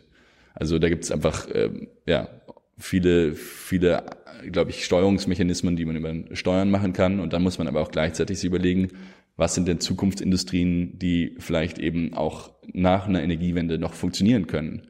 Und ganz viele der großen Industrien in, in Deutschland müssen sich, glaube ich, extrem wandeln, damit sie da mithalten können. Und ich glaube, ich halte es auch immer für falsch, dann zu sagen, ja, die Wirtschaft ist doch egal, wir müssen jetzt einfach Fokus nur auf eine Sache legen. Es, wir müssen diesen Wandel hinkriegen, aber wir müssen halt versuchen, möglichst auch nicht äh, in, in eine Massenarbeitslosigkeit zu, zu, rutschen. So. Deswegen schlagen wir diese Sachen vor und sagen, wir müssen diesen Wandel so gut es geht hinkriegen, aber lass uns auch gleichzeitig versuchen zu investieren in Industrien, die Arbeitsplätze schaffen können, die eben nicht so krass den Klimawandel, äh, also äh, die nicht so krass eben das Klima verschmutzen. Mhm gibt ja Parteien, die sagen, okay, Klimaschutz ist auf jeden Fall wichtig, wollen wir machen, aber das darf unseren Wohlstand nicht gefährden. Bist du auch der Meinung? Es wird unseren Wohlstand lang, langfristig gefährden, wenn wir nicht die richtige Klimapolitik machen.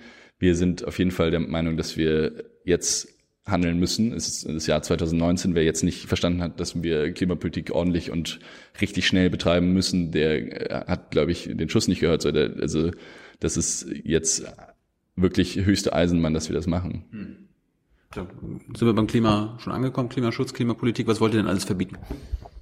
Wir wollen gerne eben eine CO2-Steuer haben, die ja auch schon in Schweden. Ja, erstmal, was wollt ihr verbieten? Verbieten wollen wir, glaube ich, gerade ähm, nichts. Wir wollen steuern. Also wir wollen steuern tatsächlich im Sinne von. Es muss nichts verboten werden aktuell. Verboten werden muss, glaube ich, gar nichts. Also wir müssten den Kohleausstieg schaffen. Das ist, äh, also ich weiß nicht, ob man das als Verbieten ähm, bezeichnet. Für uns ist das eher eine Art der Steuerung. Fliegen? Inner, innerdeutsches Fliegen, innereuropäisches Fliegen? Nicht verbieten. Wir sagen, wir müssen Kerosin auf jeden Fall besteuern. Es kann nicht sein, dass das eben von den Steuern ausgenommen ist. Wir wollen es auch mit der CO2-Steuer dann eben noch mehr besteuern, aber ähm, wir würden es jetzt nicht verbieten. Du, seid, du hast ja gesagt, ihr seid progressiv. Und dann müsste doch quasi das Fliegen ist einer der unglaublich umweltschädlichsten Sachen. Und äh, jetzt wollt ihr das mit Steuern machen? Dann wird es aber nur teurer. Dann können sich die Leute das ja, also die, die es leisten können, können es ja weitermachen.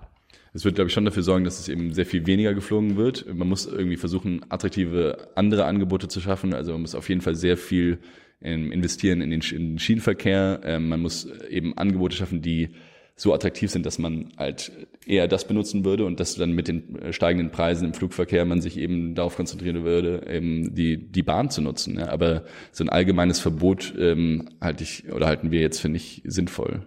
Ja, aber bei den Steuern, da hofft ihr, dass sich das dann verringert. Oder vielleicht wird das auch weniger, aber es reicht vielleicht nicht. Also gibt es denn irgendwann einen Punkt, wo man sagt, okay, wir müssen den Flug von Hamburg nach München verbieten. Wir müssen den Flug von Berlin nach Mailand verbieten. Also 78 Prozent der CO2, ich glaube der Treibhausgase insgesamt kommen aus der Energiewirtschaft. Und wir sollten jetzt in Europa und wir sollten erstmal versuchen, glaube ich, die Energiewirtschaft so anzupassen, dass es wirklich äh, eben die Energiewende gibt. So, das ist ein, ein krasser Fokus. Ich finde, man muss diese Steuerung und die, die Auswirkungen von der Besteuerung sich mal anschauen und sagen, okay, lass uns zumindest mal diesen ersten Schritt machen, der jetzt vielleicht hoffentlich langsam Konsens wird und wenn das dann nicht reicht, in, nachdem man sich das in zwei Jahren angeschaut hat, gesagt hat, okay, man, wir sind immer noch weit davon entfernt, dann kann man weitere Maßnahmen diskutieren. Aber ich halte einfach jetzt so ein allgemeines Verbot für überhaupt nicht zielführend. Es gibt ja den IPCC-Bericht, der sagt Europa und uns Deutschen ja, äh, was wir alles machen müssen, bis 2030 beschlossen haben, bis 2050 durchgesetzt haben. Da sind ja einige Verbote quasi mit drinne. Konventionelle Landwirtschaft müssen wir abgeschafft haben, beziehungsweise überwunden haben, man könnte sagen, verboten haben bis 2050, seid ihr dafür? Ich habe ein bisschen von, äh, ihr wollt die ökologische Landwirtschaft fördern. Was ist mit der konventionellen Landwirtschaft?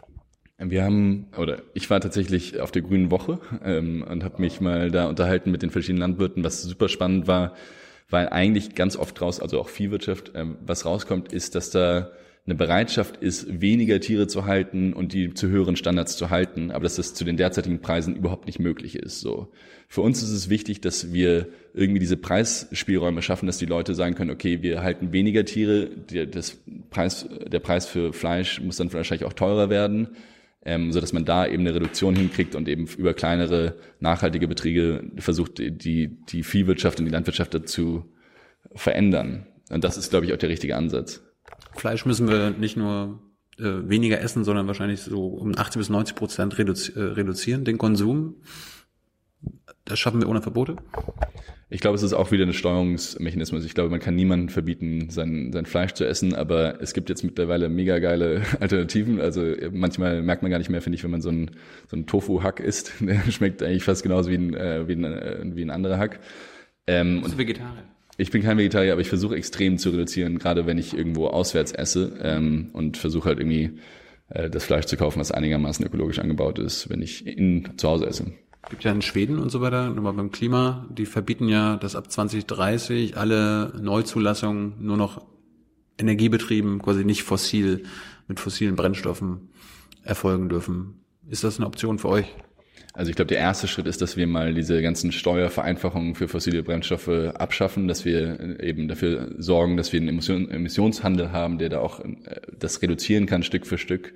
Ähm, und der hat ja bisher nicht funktioniert. Ja, das Problem ist, dass der Markt immer noch geschwemmt ist mit diesen Emissionszertifikaten, dass wir immer noch Emissionszertifikate umsonst ausgeben. Ähm, also quasi die, die Verursacher sind ja aktuell sogar die Profiteure davon. Die verkaufen ja gegenseitig sich und äh, machen sogar Gewinne damit. Also das ist ja total absurd. Ja, die Idee ist ja eigentlich, dass wenn es ganz knapp wäre, diese Emissionszertifikate, dass man dann Anreiz hätte, eben äh, Energie, äh, wen, also weniger Energie zu produzieren und oder nicht weniger Energie, aber ähm, CO2-ärmere Energie zu produzieren. Mhm. Ähm, und das, das sollte eigentlich der Anreiz sein. Die Idee ist gar nicht dumm. Also CO2-Steuer würde wahrscheinlich eher Konsumenten treffen.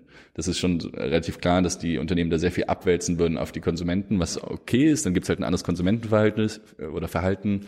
Aber bei den Zertifikaten würde man halt direkt die Erzeuger äh, eigentlich dazu bringen, Anreize schaffen, eben die richtige Art von Energie zu erzeugen. Und das, das ist super wichtig. Ich habe ja vorhin schon gesagt, 78 Prozent dieser ganzen Treibhausgase kommt eben durch die Energiewirtschaft. Und für uns wäre es super wichtig, da dieses, äh, diese Idee von den Zertifikaten nicht aufzugeben, sondern eben wieder so zu aktivieren, dass es einen richtigen Steuerungseffekt hat. Und das kann man, indem man die Preise der Zertifikate hochsetzt, indem man die nicht mehr umsonst ausgibt, sondern tatsächlich von Anfang an versteigert. Da gibt es eigentlich ähm, super einfache Wege, wie man das wieder in, ins Lot bringen kann und tatsächlich eine Wirkung haben kann damit. Irgendeine Idee, die andere Parteien nicht haben in Sachen Klimaschutz?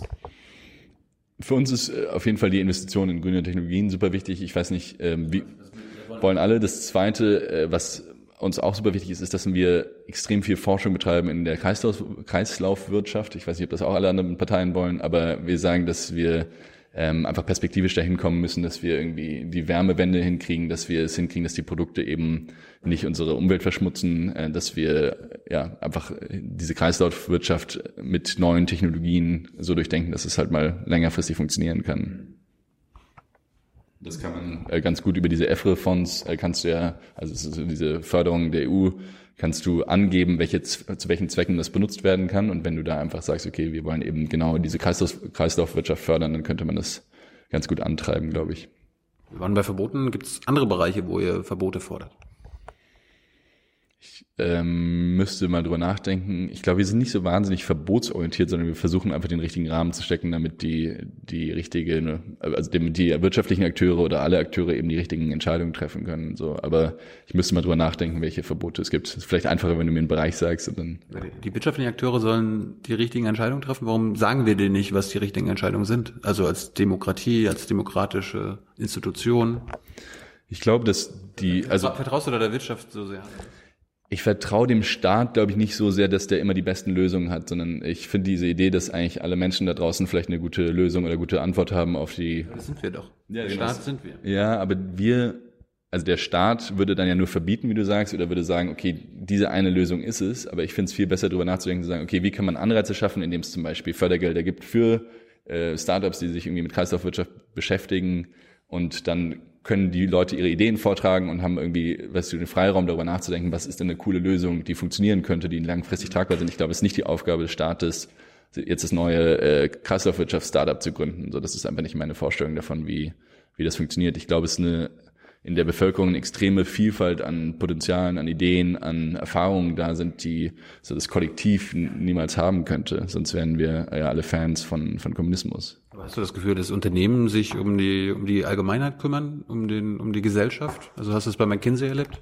Nehmen wir mal das Beispiel von dem Viehwirt, ja. Der arbeitet einfach in dem Rahmen, den er hat. Und der hat gesagt, ich hätte, würde super gerne mehr machen. Ich habe es ihm abgenommen. Ja, muss, muss man ihm ja nicht abnehmen, aber ich hatte das Gefühl, dass er schon sagt, ich versuche in den Preisrahmen, den ich habe, den, also sozusagen die paar Euro, die ich sozusagen pro Schwein habe, das Beste für diese Schweine zu tun. Aber ehrlich gesagt würde ich gerne viel mehr tun können und das geht aber derzeit nicht. Also habe ich entweder die Wahl, sein lassen, ja? genau, habe ich die Wahl, es einfach einzustellen und mir halt einen neuen Job zu suchen oder eben das in diesem Rahmen zu machen. Und ich würde halt gerne lieber die Rahmenbedingungen schaffen, dass die Leute äh, die richtigen Entscheidungen treffen können, anstatt äh, halt zu sagen, jetzt hör auf dein, hör mit deinem Job auf, den du schon irgendwie drei, vier Generationen vielleicht machst. Das sind Bauer, aber da sind Unternehmer in deiner Erfahrung, für die du gearbeitet hast, gesellschaftlich orientiert, also für, für das Allgemeingut?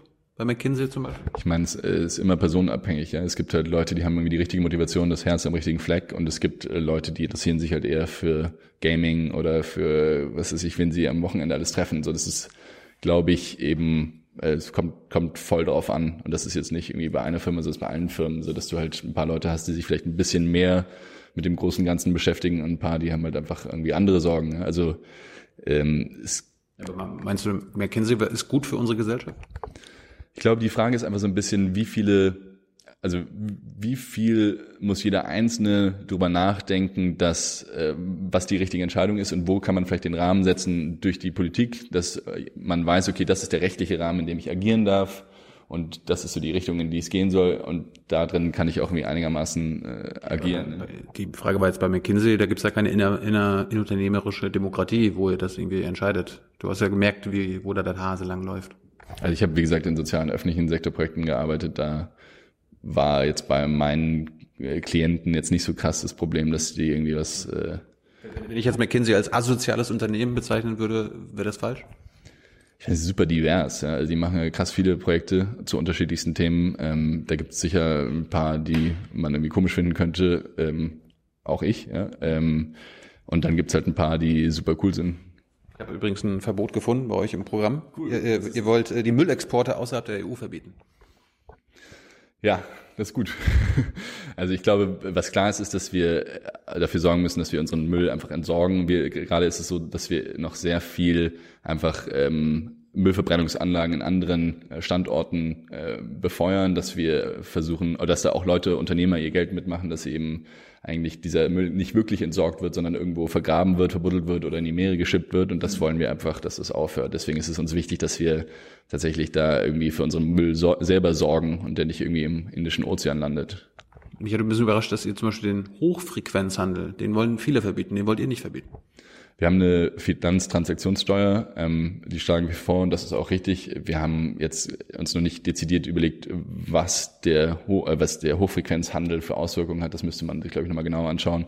Ich glaube, dass man mit einer Finanztransaktionssteuer schon viele von diesen ähm, Kassen, also Hochfrequenz heißt ja, die werden die ganze Zeit äh, ähm, um, umgeschlagen. Also das heißt, Leute kaufen, verkaufen, kaufen, verkaufen in Millisekunden. Und da ist natürlich eine Finanztransaktionssteuer automatisch bremsend. Wie soll die funktionieren? Die Idee ist, dass bei jedem Verkauf ein gewisser äh, Anteil an Steuer gezahlt wird. Das ist ein relativ simples Konzept. Also 0,1 Prozent, 1 Prozent, 0,01 Prozent. Die genaue Höhe müsste ich mir nochmal anschauen, ehrlich gesagt. Ähm, aber ich weiß auch gar nicht, ob wir die jetzt schon festgelegt haben. Ich glaube schon. Ähm, müsste ich ehrlich gesagt nochmal nachschauen. Da kommt ja eine Menge Geld dann zusammen. Wo, wo fließt das Geld hin und was soll damit gemacht werden? Äh, für uns ist, äh, hatte ich schon gesagt, die Priorität strukturschwache Regionen, ähm, nachhaltige Industrien in diesen strukturschwachen Regionen und dann eben auch ja, Mindeststandards zu setzen. Aber gut, dafür braucht man jetzt kein Geld. Entschuldigung. Aber auf jeden Fall nachhaltige Investitionen in, in Zukunftsindustrien. Was hältst du von der Idee, das habe ich die anderen Kandidaten auch gefragt, weil das hat uns mal ein Hörer vor ein paar Monaten äh, vorgeschlagen, fand ich ganz geil. Äh, man nimmt eine Finanzrezensionssteuer in ganz Europa, sammelt das Geld ein und verteilt das dann als bedingungsloses Grundeinkommen an alle Europäer, damit die Europäer wissen, hey, ich kriege jeden Monat hier meine 200 Euro. Wow, die kommen ja von wo? Ach, von Europa. Cool. Du davon? Also wie gesagt, ich finde ähm, es ist erstmal cool, wenn das Geld da ist. Dann muss man irgendwie überlegen, wo man es einsetzt am besten.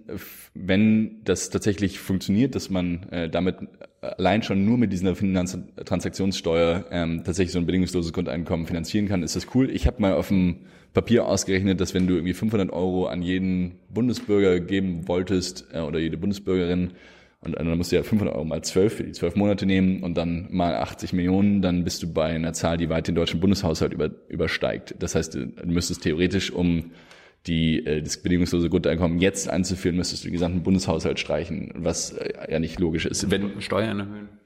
Genau, also dann ist halt so die Frage, inwiefern ähm, können oder wo sind mehr Steuern sinnvoll und wenn du diese Mehrsteuerneinnahmen hast, willst du dann wirklich alles, was du sozusagen dazu eingenommen hast, dann für die für das bedingungslose Grundeinkommen ausgeben oder solltest du es vielleicht doch in Bildung und andere Themen investieren? Und das ist einfach so eine, ich finde diese Vermischung von der, der bedingungslosen Grundeinkommen, was eine super zukunftsfähige Option sein könnte, mit der Besteuerung eigentlich nicht ganz richtig, weil die Besteuerung ist was, wo du steuerst und wo du überlegst, was, also was möchtest du nicht eben zu viel Finanzhandel oder eben äh, CO2-Ausstoß, der, der die, äh, die das Klima zerstört.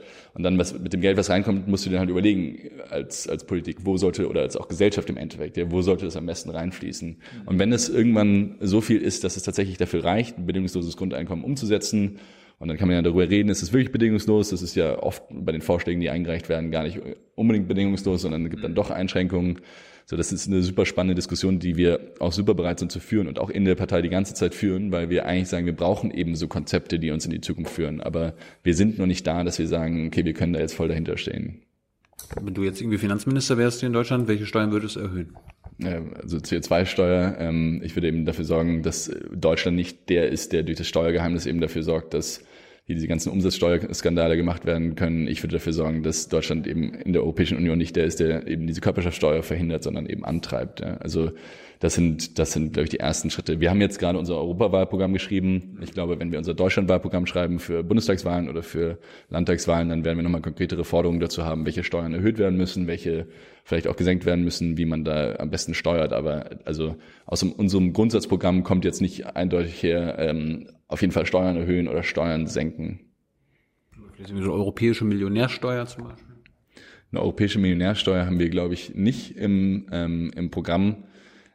Ich denke tatsächlich persönlich super viel über Erbschaftssteuer nach, ähm, weil es ein interessantes äh, Thema ist, aber das ist ein super komplexes Feld, wo ich jetzt. Äh, Unsere Zuschauer wissen ganz genau, wovon du redest. Ja, ich meine, äh, da, da gibt halt dann die ganzen Abwägungsfragen, wie ist es mit Betrieben, wie funktioniert das mit, ähm, also welche Einkommens- oder welche Eigentumsklassen werden besteuert, äh, zu welchen Prozentsätzen und so. Aber ich kann dazu jetzt von unserem Parteiprogramm ähm, noch keine Auskunft geben. Das ist auch was, was wir diskutieren. Aber ich persönlich, wirklich, ich, Damian, äh, finde einfach, dass man darüber ernsthaft nachdenken müsste, dass, weil diese Schere zwischen Eigentumseinkommen und Einkommen über Einkommen sozusagen, also die ist, glaube ich, so, dass es, äh, dass es da immer mehr auseinanderläuft, also dass die halt wenige sehr viel Einkommen haben. Und wenn man sich in der Geschichte anschaut, wie sich das immer ausgeglichen hat, dann war das durch Kriege. Ja? Also bei Kriegen ist es immer so, dass irgendwie diese Schere zwischen äh, großem Eigentum und kleinem Eigentum ähm, geschrumpft ist. Und ich will keinen Krieg. Und deswegen und auch, ich will auch nicht so eine, so eine ungleiche Gesellschaft und deswegen müssen wir, glaube ich, einfach ernsthaft drüber nachdenken, welche Steuerungsmechanismen gibt es, um das wieder anzugleichen, ohne dass wir halt eben ins Chaos stürzen. So, ja, also ich glaube, das ist perspektivisch auf jeden Fall eine Aufgabe für unsere Gesellschaft, das, das ähm, sich genau zu überlegen. Krieg äh, habe ich in eurem Wahlprogramm mit keinem Wort gefunden. Wie kommt das? Wie gesagt, wir versuchen eine positive Politik zu machen, die Krieg vermeidet im Endeffekt. Also wir wollen eben. Ja, es gibt doch aktuell Kriege, wo wir auch dabei sind. Ähm, also für uns ist es jetzt erstmal wichtig, dass wir eine sehr friedensorientierte Politik machen. Für uns ist wichtig, dass jede. Ich spreche keine Kriege an. Äh, welche Kriege würdest du denn ansprechen wollen? Welche fallen, welche fallen dir denn ein, wo wir Europäer dabei sind? Also wir sind ja in verschiedenen Einsätzen mit der NATO beteiligt und ähm, ja, also welche müssten da vorbeigehen? Ich glaube, dass man immer sich anschauen muss, wie man, und das steht jetzt auch nicht in unserem Wahlprogramm, wie du sagst, aber dass man halt schaut, jetzt ist man drin, so wie, wie schädlich ist es, wenn man sich rauszieht. Rausziehen muss man sich auf jeden Fall, aber man kann halt auch nicht einfach, wie das ja auch vermehrt passiert ist in den USA, irgendwie erst irgendwo reinrennen und dann ähm, sich wieder zurückziehen und dann sozusagen alle, die versucht haben, mit einem eine Demokratie aufzubauen oder die versucht haben, da einen Strukturwandel zu schaffen, äh, im Stich lassen. Ich glaube, da, da kann man nicht ganz so verantwortungslos sein, aber ich glaube, dass für uns in der Parteilinie auf jeden Fall sinnvoll wäre, sich zurückzuziehen. Ja? Also dass man äh, wo, wo raus? Also verantwortungsvoll sich rausziehen ist völlig klar, aber wo müssen wir raus? Aus Afghanistan, aus dem Irak, aus ähm, ich weiß gar nicht, ob wir gerade noch im Mali sind, das müsste ich nachschauen. Ja.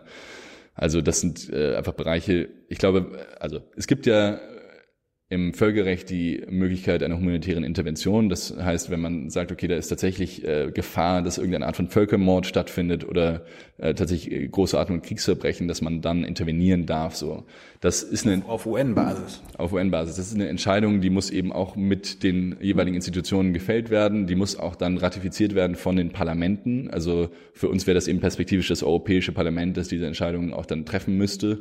Aber das sind ganz klare Verteil, also es ist eher eben humanitäre Interventionen und jetzt würde ich halt nicht als ähm, ich, also ich will nicht, dass Europa Kriege führt. So, das ist nicht die Idee. Deswegen finde ich die Frage, glaube ich, nicht. Also Keine Kriege, aber humanitäre Intervention.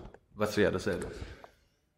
Ich glaube, man muss sich schon überlegen, wo, ähm, ich weiß nicht, ob es dasselbe ist, ehrlich gesagt. Also alle, alle, die du gerade aufgezählt hast, Mali, Afghanistan und so weiter, werden unter dem Label verkauft. Ja. ja. Ich bin kein Experte für Mali, Afghanistan und Irak, das muss ich ehrlich sagen, aber ich würde halt immer sagen, ich habe so meine Meinung zu Irak und Afghanistan. Ähm, ich Mali kenne ich die Situation nicht gut genug, aber ich würde sagen, dass wir nicht von Anfang an sagen sollten, wir helfen niemanden, der irgendwie irgendeine Art von ähm, also Völkerrechtsverletzung äh, oder ja, das ist nicht das richtige Wort, sondern der, wo eben humanitäre Verbrechen begangen werden. Ähm, aber es müsste halt auf jeden Fall unter der Übersicht eines Parlaments sein, dass sozusagen das Volk da entscheidet, was passiert äh, was ich auch nicht bei euch gefunden habe, irgendwelche Aussagen oder das Wort Waffen, Rüstung, Waffenexporte, Rüstungsexporte. Wie kommt das? Ähm, Im Grundsatzprogramm steht, das steht anscheinend dann nicht im Europawahlprogramm, aber steht, dass wir eben Rüstungsexporte an, äh, an, ja, an Saudi-Arabien und andere Länder verbieten wollen. Ähm, wir wollen auf keinen Fall, dass unsere Waffen benutzt werden, um da ähm, tatsächlich eben so Kriege zu führen wie gegen Jemen. Das ist nicht unsere Idee von der deutschen, äh, von der europäischen Wirtschaft. Aber in wen sollten wir dann weiterhin Waffen exportieren können? Ja, dann muss man sich die Liste der Verbündeten anschauen. Es gibt ja so eine rote Liste, an wen man nicht. Ähm, der, der, der, mein Verbündeter von heute könnte der Gegner von morgen sein.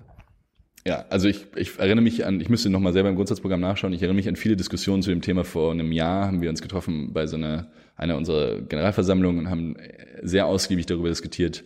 Ich glaube, die Tendenz war eigentlich dahingehend zu sagen, wir wollen Rüstungsexporte komplett verbieten und dann gab es aber einige, ja, dann gab es aber einige Stimmen, die gesagt haben, so wir müssen ähm, eben auch schauen, was das für Arbeitsplätze bedeutet und so weiter und ob es nicht tatsächlich auch Waffen teilweise in manchen Regionen ähm, für Stabilisierung sorgen können für äh, einige Personen. Ich weiß jetzt ehrlich gesagt nicht mehr, was das endgültige Resultat dieser Diskussion war. Das müsste ich eben nochmal nachvollziehen im, im Grundsatzprogramm. Mal in Deutschland, du bist hier deutscher Spitzenkandidat. Äh, wir haben eine große... Für die Oberwahlen. Aber du, du weißt, hier in Deutschland kennst du dich besser aus. Wir haben eine große Rüstungsindustrie. Sollten wir die einschläfern? Quasi sagen, tschüss, vorbei, Dankeschön. Also erstmal ist es so, dass wir eben für die Europawahl tatsächlich auch gesagt haben, wir wollen gerne. Ich will jetzt deine Meinung. Ja, also dass wir europaweit eine europäische Armee tatsächlich aufbauen. Das ist ähm, für uns einfach so, weil wir sagen, dass wir ähm, sicherstellen wollen, dass die europäischen Länder sich nicht mehr angreifen können und dass man vielleicht sogar auch so die Rüstungsausgaben senken könnte, weil in Europa gibt es, glaube ich, 17 Panzersysteme oder so. Und wenn man die einfach äh, eben runterfährt auf zwei, dann könnte man vielleicht sehr viel Gelder zur Verfügung haben, die eben für andere Sachen genutzt werden könnten und nicht für Rüstung. Das ist aber wieder tatsächlich was, was man sich europaweit anschauen soll. Deswegen ist, glaube ich, die Perspektive allein auf Deutschland da nicht, nicht zielführend. Ja, aber jetzt auf, auf Deutschland. Wir, wir exportieren ja unabhängig von den Franzosen und den äh, Europäern ja auch überall in die Welt hin. Äh, sollten wir das generell sein lassen? Also wie gesagt, ich müsste nochmal ins Grundsatzprogramm reinschauen, was. Äh, du hast doch eine persönliche Meinung. Meine persönliche Meinung ist, dass äh, auf jeden Fall so ein, ein paar Länder, wo gerade exportiert wird, dass wir das auf keinen Fall machen sollten, so wie Saudi-Arabien.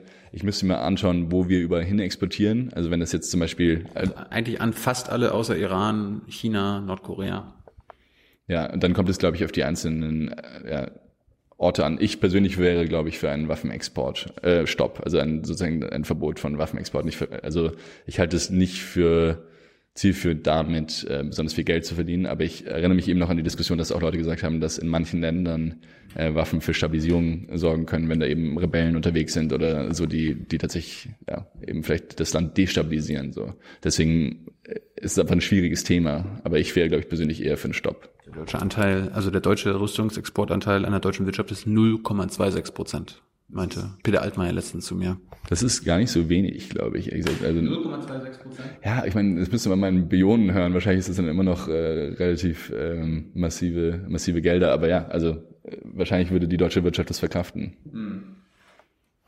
Gut, und äh, was euch noch wichtig ist, die Stärkung der innereuropäischen Sicherheit. Also was jetzt quasi nicht militärisch ist, sondern wie, wie, wie stellt ihr euch das vor? Sind wir nicht sicher genug in Europa? Sind unsere Sicherheitsarchitekturen nicht gut. Also wir wollen eigentlich gerne einfach, dass es so eine Art, äh, also dass ja, Interpol in Europa, Europol sozusagen gestärkt wird, dass wir zumindest für die Verbrechen, die eben die Grenzen überschreiten, mehr in der Lage sind, die nachzuvollziehen. Also wir wollen gerne eine europäische Staatsanwaltschaft und wir wollen gerne eben, ähm, dass Europol in diesen Bereichen gestärkt wird. Also ich glaube schon, also ich glaube, ich würde jetzt nicht rumrennen und sagen, wir, wir sind unsicher in Europa, aber es gibt einfach Verbrechen, die über die Landesgrenzen hinweggehen und da könnte die Europäische Union, glaube ich, helfen, dagegen vorzugehen. Und weitere innere Sicherheitsaspekte? Ähm, also ja, für uns ist äh, vielleicht auf der anderen Seite auch wichtig, dass tatsächlich auch Polizisten äh, Trainings dazu bekommen, wie man eben ähm, tatsächlich im Sinne der Menschenrechten, äh, Menschenrechte auch Polizist sein kann. Also ähm, da, da gibt es einfach, glaube ich, viel noch Aufholbedarf. Ich meine, man hört immer wieder, dass ähm, Leute, die einfach anders aussehen, oft eher angehalten werden und dass es da auf jeden Fall diskriminierende Aktivitäten gibt. Es gibt auch, äh, habe ich mich in Frankreich super lange mit jemandem unterhalten, einfach immer wieder Fälle, wo Polizisten häusliche Gewalt ähm, verursachen und dann aber eigentlich keine Möglichkeit besteht, da das irgendwie anzuzeigen. Und das sind natürlich Einzelfälle, aber ich glaube, wenn man einfach, also ich meine, der Staat hatte das Gewaltmonopol und da muss man, glaube ich, ganz genau darauf achten, mhm. dass tatsächlich da die höchsten Standards dran gesetzt werden. So. Und ich bewundere jeden Polizisten für seine Arbeit, aber ich glaube, einfach dafür zu sorgen, dass das so gerecht wie möglich ist für alle Teile der Gesellschaft, ist super wichtig. Snowden wirst du ja damals mitbekommen haben. Äh, was ich so ein bisschen mit, mitgenommen habe seitdem, ist ja, dass die Bundesregierung, also Deutschland, Europa, dies, diese ganze Enthüllung nicht als Warnschuss, als Warnzeichen, oh Gott, was machen die Amerikaner genutzt haben, sondern als Bauanleitung. Äh, der deutsche Überwachungsstaat wurde in den letzten fünf Jahren massiv ausgebaut. In Frankreich ist es teilweise noch schlimmer. Italien, Spanien wissen deine Leute vielleicht sogar am besten.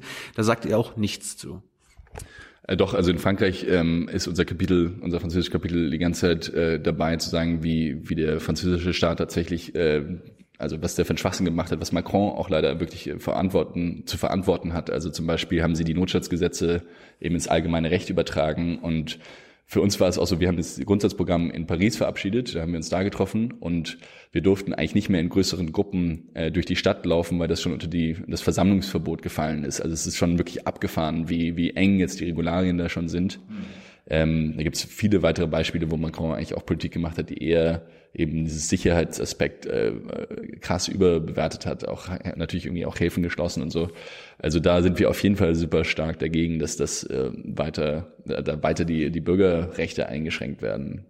Wenn ich euch wähle, äh, seid ihr denn eine Stimme gegen den Überwachungsstaat in Europa? Wir sind auf jeden Fall dafür da, dass, dass eben diese übertriebene Überwachung aufgehört wird und dass eben nicht bei der Überwachung diskriminiert wird, wie es derzeit der Fall ist. Das ist uns super wichtig. Wir haben jetzt, äh, glaube ich, im europäischen Programm keine dezidierten Elemente drin zur, zur kompletten Einschränkung des Überwachungsstaates, aber ist eine gute Frage, müssen wir einfach nochmal darüber diskutieren. Ist jetzt in dieser derzeitigen Fassung noch nicht mit drin. Ne? Ein Thema der letzten fünf Jahre war ja die Vorratsdatenspeicherung auf europäischer Ebene. Jeder Staat sollte das einzeln ein, einbauen oder so hinmachen, wie sie es wollen. Aber da habe ich jetzt auch nichts bei euch gefunden. Seid ihr gegen die Vorratsdatenspeicherung? Also ich glaube, da muss auf jeden Fall ähm, darauf geachtet werden, dass die Rechtsstaatlichkeit, also Prinzipien eingehalten werden, so gut es geht. Das heißt, du musst halt ein, ähm, also ich sage, beantworte mal deine Frage, oder? ähm, also wir ich müsste nochmal nachschauen, aber ich glaube, wir sind gegen eine, einfach eine unlimitierte Vorratsdatenspeicherung, also dass man einfach Daten da endlos speichern kann. Ähm, wichtig ist einfach, dass dieser Verdachtsmoment besteht, dass es irgendwie eine rechtliche Kontrolle gibt über eine Staatsanwaltschaft, die dafür sorgt, dass wirklich ein begründeter Verdacht vorliegt, bevor man irgendwie anfängt, mhm. Bürger zu überwachen. Und äh, letztes Thema, ihr wollt ja auch sehr äh, elektronische Systeme alle voranbringen, ihr wollt elektronische Wahlsysteme, ihr wollt einen äh, elektronischen Personalausweis. Und dann seid ihr aber gegen den Überwachungsstaat, weil das ist ja, das sind ja alles super geile Tools für den Überwachungsstaat. Es ist einfach so, dass wenn man sich Estland anschaut oder so, das sind Länder, die super viel schon digital möglich machen. Ja, also wenn du in Estland musst du nur noch große Überwachungsproblem. Ja, wenn du in Estland zur, also musst du nur noch zur Behörde gehen, wenn du dich, wenn du heiratest oder wenn du dich scheiden lässt. Den ganzen Rest kannst du jetzt schon irgendwie digital machen und weil, weil der Staat weiß, was ich mache. Ja, klar. Das ist dann die Frage, wie wie schränkt man das eben so ein oder wie kann man auch Silos innerhalb des Staates schaffen, dass eben nicht jeder also Silos heißt jetzt sozusagen, dass du nicht alle Daten, die du in der Behörde übergibst, gleichzeitig der Polizei zur Verfügung stehen. Das sind ja einfach Dinge, wo man eigentlich intelligente Lösungen finden kann. Aber, aber ihr, ihr fordert immer und immer wieder zentrale Anlaufstellen, zentrale Anlaufstellen. Da ist, doch, das ist doch quasi die logische Sache, dann machen wir zentrale Datenbanken. Ihr, wollt ja, ihr wollt ja auch eine Unternehmensgründung erleichtern und eine einzige digitale Anlaufstelle haben. Es ist ja so, dass wenn du zum Beispiel, sagen wir mal, es gäbe ein Amt für Unternehmensgründung, ja, aber also ist, bei uns ist eine Anlaufstelle, weil es eben das nicht gibt, sondern es gibt ja ganz viele Ämter, zu denen du gehen musst, wenn du ein Unternehmen gründen möchtest.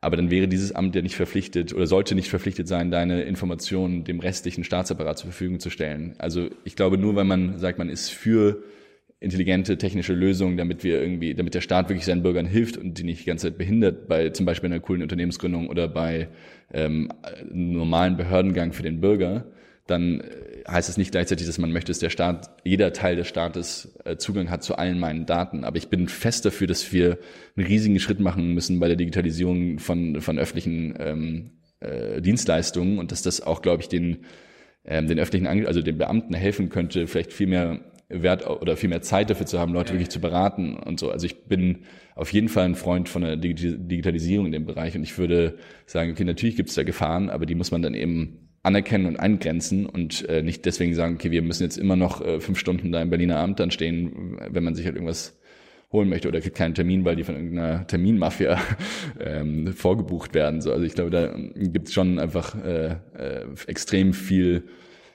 Überholbedarf. Ich habe ja, ich hab ja, ich hab auch nichts gegen die Digitalisierung des Staates und dass der transparent arbeitet und dass ich weiß, wann ich wo hinkommen kann und so weiter. Aber ich will ja nicht, dass der das weiß. Ich will ja, dass ich so intransparent wie möglich bin für den, für den Staat. Das ist ja mein Grundrecht. Und wenn ihr jetzt elektronische Wahlsysteme einführen wollt, das heißt ja, das ist ja, ist ja, also haben wir in Amerika gerade gemerkt, wie leicht das alles manipulierbar ist. Also eigentlich haben wir doch quasi unsere analogen Wahlsysteme mit Wahlzetteln und so weiter sind doch die besten, die wir haben. Es ist, also genau, ein Wahlsystem ist ein sehr, sehr heikles Thema, ja, weil das Coole am deutschen Wahlsystem ist, dass du ja nachverfolgen kannst, wenn du deine Stimme abgibst, du kannst nachverfolgen, wie diese Wahlzettel dann von A nach B gelangen und du kannst es sozusagen relativ gut nachvollziehen. Auszählung zugucken. Genau, aber es gibt natürlich schon ähm, die Frage, ob man perspektivisch tatsächlich so sichere Systeme hat, dass man das eben irgendwie auch versuchen kann abzubilden, einfach damit auch Leute, die vielleicht eben nicht zum Wahlamt gehen können, ähm, da mitmachen können, damit man vielleicht eine höhere Wahlbeteiligung hat. So, das ist das ist aber eine Diskussion, die wir gerne führen würden und ähm, deswegen äh, sind wir dafür offen zu sagen, okay, wie, wie es gibt, du, du hast gute Argumente für ein elektronisches Wahlsystem. Ja, habe ich gerade gesagt, dass es eben Leute, die vielleicht nicht so mobil sind, wählen können, dass man vielleicht eben es auch einfacher macht, manchen Leuten zu wählen. Die, die können auch Briefwahl machen, darum, darum gibt's halt die Briefwahl. Ja, aber es ist halt trotzdem so, dass wir irgendwie eine Wahlbeteiligung von 48 Prozent, glaube ich, für die Europawahlen in Deutschland haben. Und ich sage jetzt nicht, dass ein elektronisches Wahlsystem das einzige System ist, dass das dann alles lösen wird. Da gibt's noch ganz viel mehr zu tun, aber ähm, es könnte vielleicht eine Erleichterung darstellen, über die man, man zumindest mal diskutieren könnte. Ja. Gibt es denn irgendwas bei der Thema Überwachung, was ihr verbieten wollt? Ich hatte es gerade schon gesagt, ich glaube, es darf nicht ohne begründeten Verdacht ähm, einfach äh, Leute überwacht werden, sondern es muss halt immer irgendwie schon staatsanwaltschaftlich abge abgesegnet sein. Der E-Perso, was habt ihr euch dabei gedacht? Es ist äh, aus dem gleichen Prinzip heraus, dass man, wenn man eben einen äh, digitalen Perso hätte, dann eben viele seiner Behördengänge damit ableisten könnte und dann sich so identifizieren könnte und das vielleicht eben auch äh, übers Internet machen könnte. Das gibt's ja auch schon. Wir haben ja jetzt schon, ähm, unser Ausweis ist ja schon teilweise elektronisch, wenn man das freiwillig eben ähm, einstellt, aber man hat halt keine Dienstleistung, die man damit in Auftrag geben kann. Also wir haben theoretisch schon das System, ja. aber wir haben, äh, wir, wir nutzen es halt nicht, weil es keine Staatsangebote gibt. Also keine Behörde äh, gibt einem dann wirklich die Möglichkeit, das zu nutzen. Zum Schluss ähm, Thema Flüchtlinge.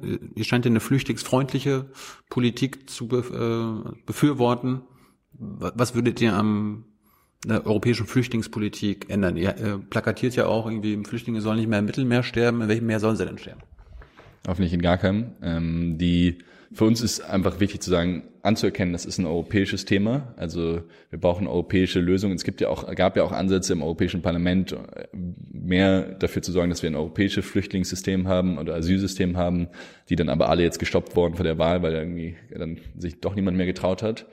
Wir sagen, wir brauchen auf jeden Fall eine europäische Asylbehörde, die europäische Asylanträge annimmt, sei es jetzt in Griechenland, Spanien oder Italien, und dann perspektivisch eben auch humanitäre Korridore, wo die Leute ihren Asylantrag schon im Herkunftsland oder auch im Transitland stellen können, so dass wir eben nicht mehr das Problem haben, dass Leute diese Reise antreten müssen, sondern oder dass diese Leute nicht mehr das Problem haben, dass diese Reise antreten müssen, sondern dass wir ähm, eben schon ganz klar früh sagen können, ja, okay, du hast einen Asylstatus und äh, wir helfen dir rüberzukommen und äh, vielleicht hat jemand anders dann eben keinen ähm, Asylstatus und deswegen ist auch super wichtig, ich glaube, mit Asyl getrennt, aber auch Immigration sich anzuschauen. Und das ist nicht das Gleiche. Und das ist wichtig, dass man versteht, dass wenn wir halt ein europäisches Immigrationsgesetz hätten, und das ist auch eine unserer Forderungen, wo ganz klar dran, drin geregelt wird, welche Arten von Migration will die europäische Bevölkerung, also was weiß ich, im Süden Frankreichs halt saisonale Arbeiter, vielleicht hier in Berlin eben so diese ganze Geek Economy will dann vielleicht eher äh, irgendwelche Techies haben äh, und dass man das eben tatsächlich irgendwie europaweit diskutiert und dann ein europäisches Visum da ausstellt, was, äh, was die Leute dann auch wissen, wofür sie sich bewerben können, sodass sie nicht einfach kommen und dann sagen, ähm, ich, ich will hier gerne arbeiten, sondern dass einfach auch klar ist, dass es legale Wege gibt, hier zu arbeiten. Und das, das muss viel mehr werden. Was für Migration wäre dann förderlich für Europa in den nächsten Jahrzehnten? Also die, der erste Schritt ist, glaube ich, dass man es europäisch löst. Ähm, oder also, ist, ist ja klar, aber ja, lass mich kurz ausreden. Der erste Schritt ist, dass man es, wir fordern erstmal, dass man es überhaupt diskutiert im Europäischen Parlament. Und Volt selbst wird dann auf jeden Fall für sehr viel mehr Migration stehen. Wir brauchen Pflegekräfte, wir brauchen ähm, ganz viele. Also ich meine, ich habe neulich mit einer Unternehmerin im, im Südwesten Deutschlands diskutiert, die meinte, sie braucht eigentlich jetzt dieses Jahr und nächstes Jahr 500 neue Arbeitskräfte, die die ihr fehlen wir sind natürlich auch für einen erleichterten Austausch innerhalb der Europäischen Union, aber gerade wenn man sich das Bevölkerungswachstum anschaut und wenn man irgendwie überlegt, was wir alles äh, in perspektivisch noch für, für Menschen brauchen, dann würde ich sagen, es gibt einen Riesenbedarf in, in Europa für Migration und deswegen ist es auch so wichtig, dass wir, das hatten wir am Anfang besprochen, dass wir halt eine offene Identität haben, die halt nicht sagt, du musst hier geboren sein, um, um Europäer zu sein, sondern du kannst halt von überall herkommen und du bist trotzdem Europäer, sobald du halt Europäer bist. So, ja. Also das ist ähm, das ist, glaube ich, ein wichtiger Teil, der zu diesem ganzen Migrationsthema dazugehört. Also ganz klar, wir sind perspektivisch für sehr viel mehr Migration, aber wir wollen, dass es eben europäisch diskutiert wird im Parlament. Aber du sagst auch, wir, wir nehmen die auf, die wir brauchen. Dass man. Also wir, wir, wir bewerten das nach Nützlichkeit. Ich glaube. Ihr fordert ja auch Expertenvisa. Ja, ich glaube, man muss äh, bei einer Migrationspolitik einfach schon sagen, so welche Art von Migration ist die Bevölkerung gewillt aufzunehmen. Das können wir nicht alleine entscheiden als Volt. Das ist eine Diskussion, die die europäische Bevölkerung führen muss. Und wir werden so laut wir können dafür eintreten, dass halt wir mehr Migration haben, dass wir mehr Möglichkeiten haben, hierher zu kommen, dass es vielleicht auch irgendeine Art von Lotterie gibt oder so, die halt ermöglicht, ähm, auch ohne besondere Qualifikationen herzukommen. Ähm, aber ja, aber das, das ist halt perspektivisch ähm, das, wo es hingehen muss. Wenn, wenn wir nur danach gehen, was uns nützt und wer brauchbar für uns ist, dann sorgen wir doch für weitere Fluchtursachen, weil das äh, äh, sorgt dafür ein Brain Drain in den jeweiligen Ländern, in den jeweiligen Regionen. Das passiert ja jetzt schon. Wir, wir ziehen die schlauen Nigerianer, die schlauen Uganda, äh, die schlauen Chinesen, die schlauen Russen ab. Dann sorgen wir dafür, dass die Länder denen immer schlechter geht. Das ist eine super komplexe Diskussion. Ne? Also Brain Drain. Äh, Das fordert ihr ja. Ja, aber es ist, äh, du kannst ja auch sagen, man könnte weniger Migration wollen. Das sagen wir aber nicht. Ähm, ich glaube, wenn man Ihr könntet auch sagen, offene Grenzen. Genau, wenn man sie, ja, das Oder- oder, würde auch den Brain Drain nicht ver- vermindern. Ne? Also eine offene Grenze hat ja keinen äh, vermindernden Effekt auf den Brain Drain. Ich glaube, wo man er, einfach ernsthaft sich das anschauen muss, ist halt diese FDIs, also Foreign Direct Investments, also Überweisung von Leuten, die mal emigriert sind, sind immer noch die stärkste Pfeiler der Entwicklungshilfe, Zusammenarbeit, wie man es nennen möchte.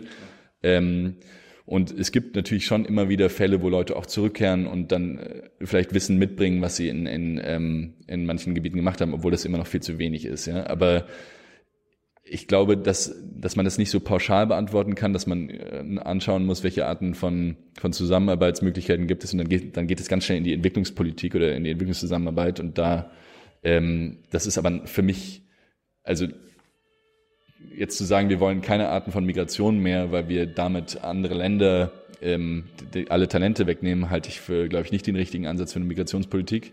Ich bin aber voll dafür, dass man ähm, sich die Entwicklungszusammenarbeit anschaut und sagt, okay, wie können wir dafür sorgen, dass, dass tatsächlich mehr, dass wir helfen, Ländern sich zu entwickeln mit, also sozusagen in einer unterstützenden Art und Weise. Ja. Das Setzen von der Migrationspolitik, die dafür sorgt, dass die besten Talente in den Ländern bleiben, damit die ihr Land aufbauen und wir halt die aufnehmen, die unbedingt jetzt Hilfe brauchen. Die uns nicht nützen, sondern weil sie unsere Hilfe brauchen. habe ich so noch nie drüber nachgedacht, wirklich diskriminierend zu sagen, okay, du hast einen hohen Bildungsabschluss oder du bist, äh, keine Ahnung, du bist ein Talent in irgendeiner Form, dann müsste man erstmal äh, das sozusagen äh, ja, bewerten, wie man es ja sowieso schon macht für die. Wir geben dir Geld über unsere Entwicklungshilfe durch FTIs und so weiter und so fort, damit du dein Geschäft dort aufbauen kannst. Ich glaube, es ist ein richtig cooler Ansatz, diese, also Förderung zu machen und tatsächlich auch irgendwie ähm, Gelder zu geben, damit man äh, irgendwelche Unternehmen aufbauen kann oder auch eben Rechtsstaatlichkeitsförderung und so gibt es super coole Ansätze in der Entwicklungspolitik. Die muss man sowieso machen. So, ob man jetzt auch noch sagen soll, hey, du hast gerade ein Visum gestellt, aber du bist leider zu ähm, begabt und äh, hast zu viel Potenzial.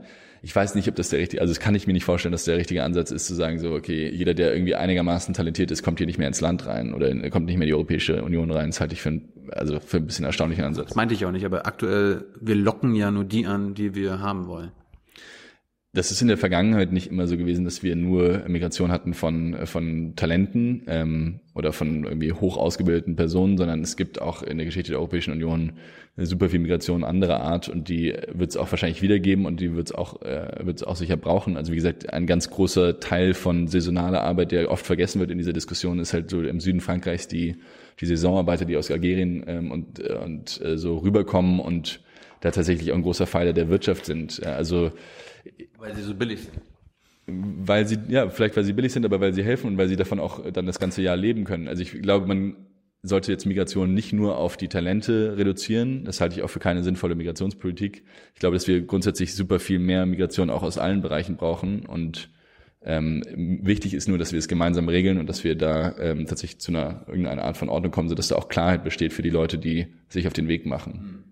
Angenommen, du, du schaffst es jetzt ins Parlament, äh, hast du überlegt, in welche Fraktion du da dabei sein möchtest? Oder willst du wie Sonneborn machen, der ein freier Radikaler war? Unser Ziel ist, wir treten ja aus acht Ländern an, unser Ziel ist es, 25 Sitze zu gewinnen und dann tatsächlich unsere eigene Fraktion aufzubauen, weil wir dann die erste europäische Partei werden im Europäischen Parlament, die den gleichen Namen hat, die überall mit dem gleichen Grundsatzprogramm angetreten ist. Wird wahrscheinlich dieses Mal nicht klappen. Wenn es nicht klappt, dann müssen wir uns dann halt hinsetzen und überlegen, was am meisten Sinn ergibt. Ich glaube, es sind alle Optionen äh, offen. Hey Leute, Jung und Naiv gibt es ja nur durch eure Unterstützung. Ihr könnt uns per PayPal unterstützen oder per Banküberweisung, wie ihr wollt. Ab 20 Euro werdet ihr Produzenten im Abspann einer jeden Folge und einer jeden Regierungspressekonferenz. Danke vorab. Wie viel, wie viel Stimmen brauchst du jetzt, damit du als Spitzenkandidat einziehst? Es kommt ein bisschen auf die Wahlbeteiligung drauf an, aber sagen wir mal, es sind so um die 200.000. Bisschen weniger Was wahrscheinlich. prozentual? Ich glaube, es sind 0,6 oder so Prozent. Das liegt daran, weil du für die zweite Stimme, also für den zweiten Sitz brauchst du mehr Stimmen als für den ersten Sitz. Das heißt sozusagen bei mir auch wahrscheinlicher, dass ich reinkomme als der siebte oder achte von einer anderen Partei. Ähm, genau, also so, so ist das. Deswegen ist die Stimme auch nicht verloren, äh, weil sozusagen, also eigentlich ist sie wahrscheinlicher bei mir nicht verloren als bei jemand anderes, könnte man fast sagen. Ja. Das ist ein schönes Schlusswort. Ja. Danke für das Interview. Danke für deine Zeit. Toi, toi, toi. Ciao. Ciao. Ciao.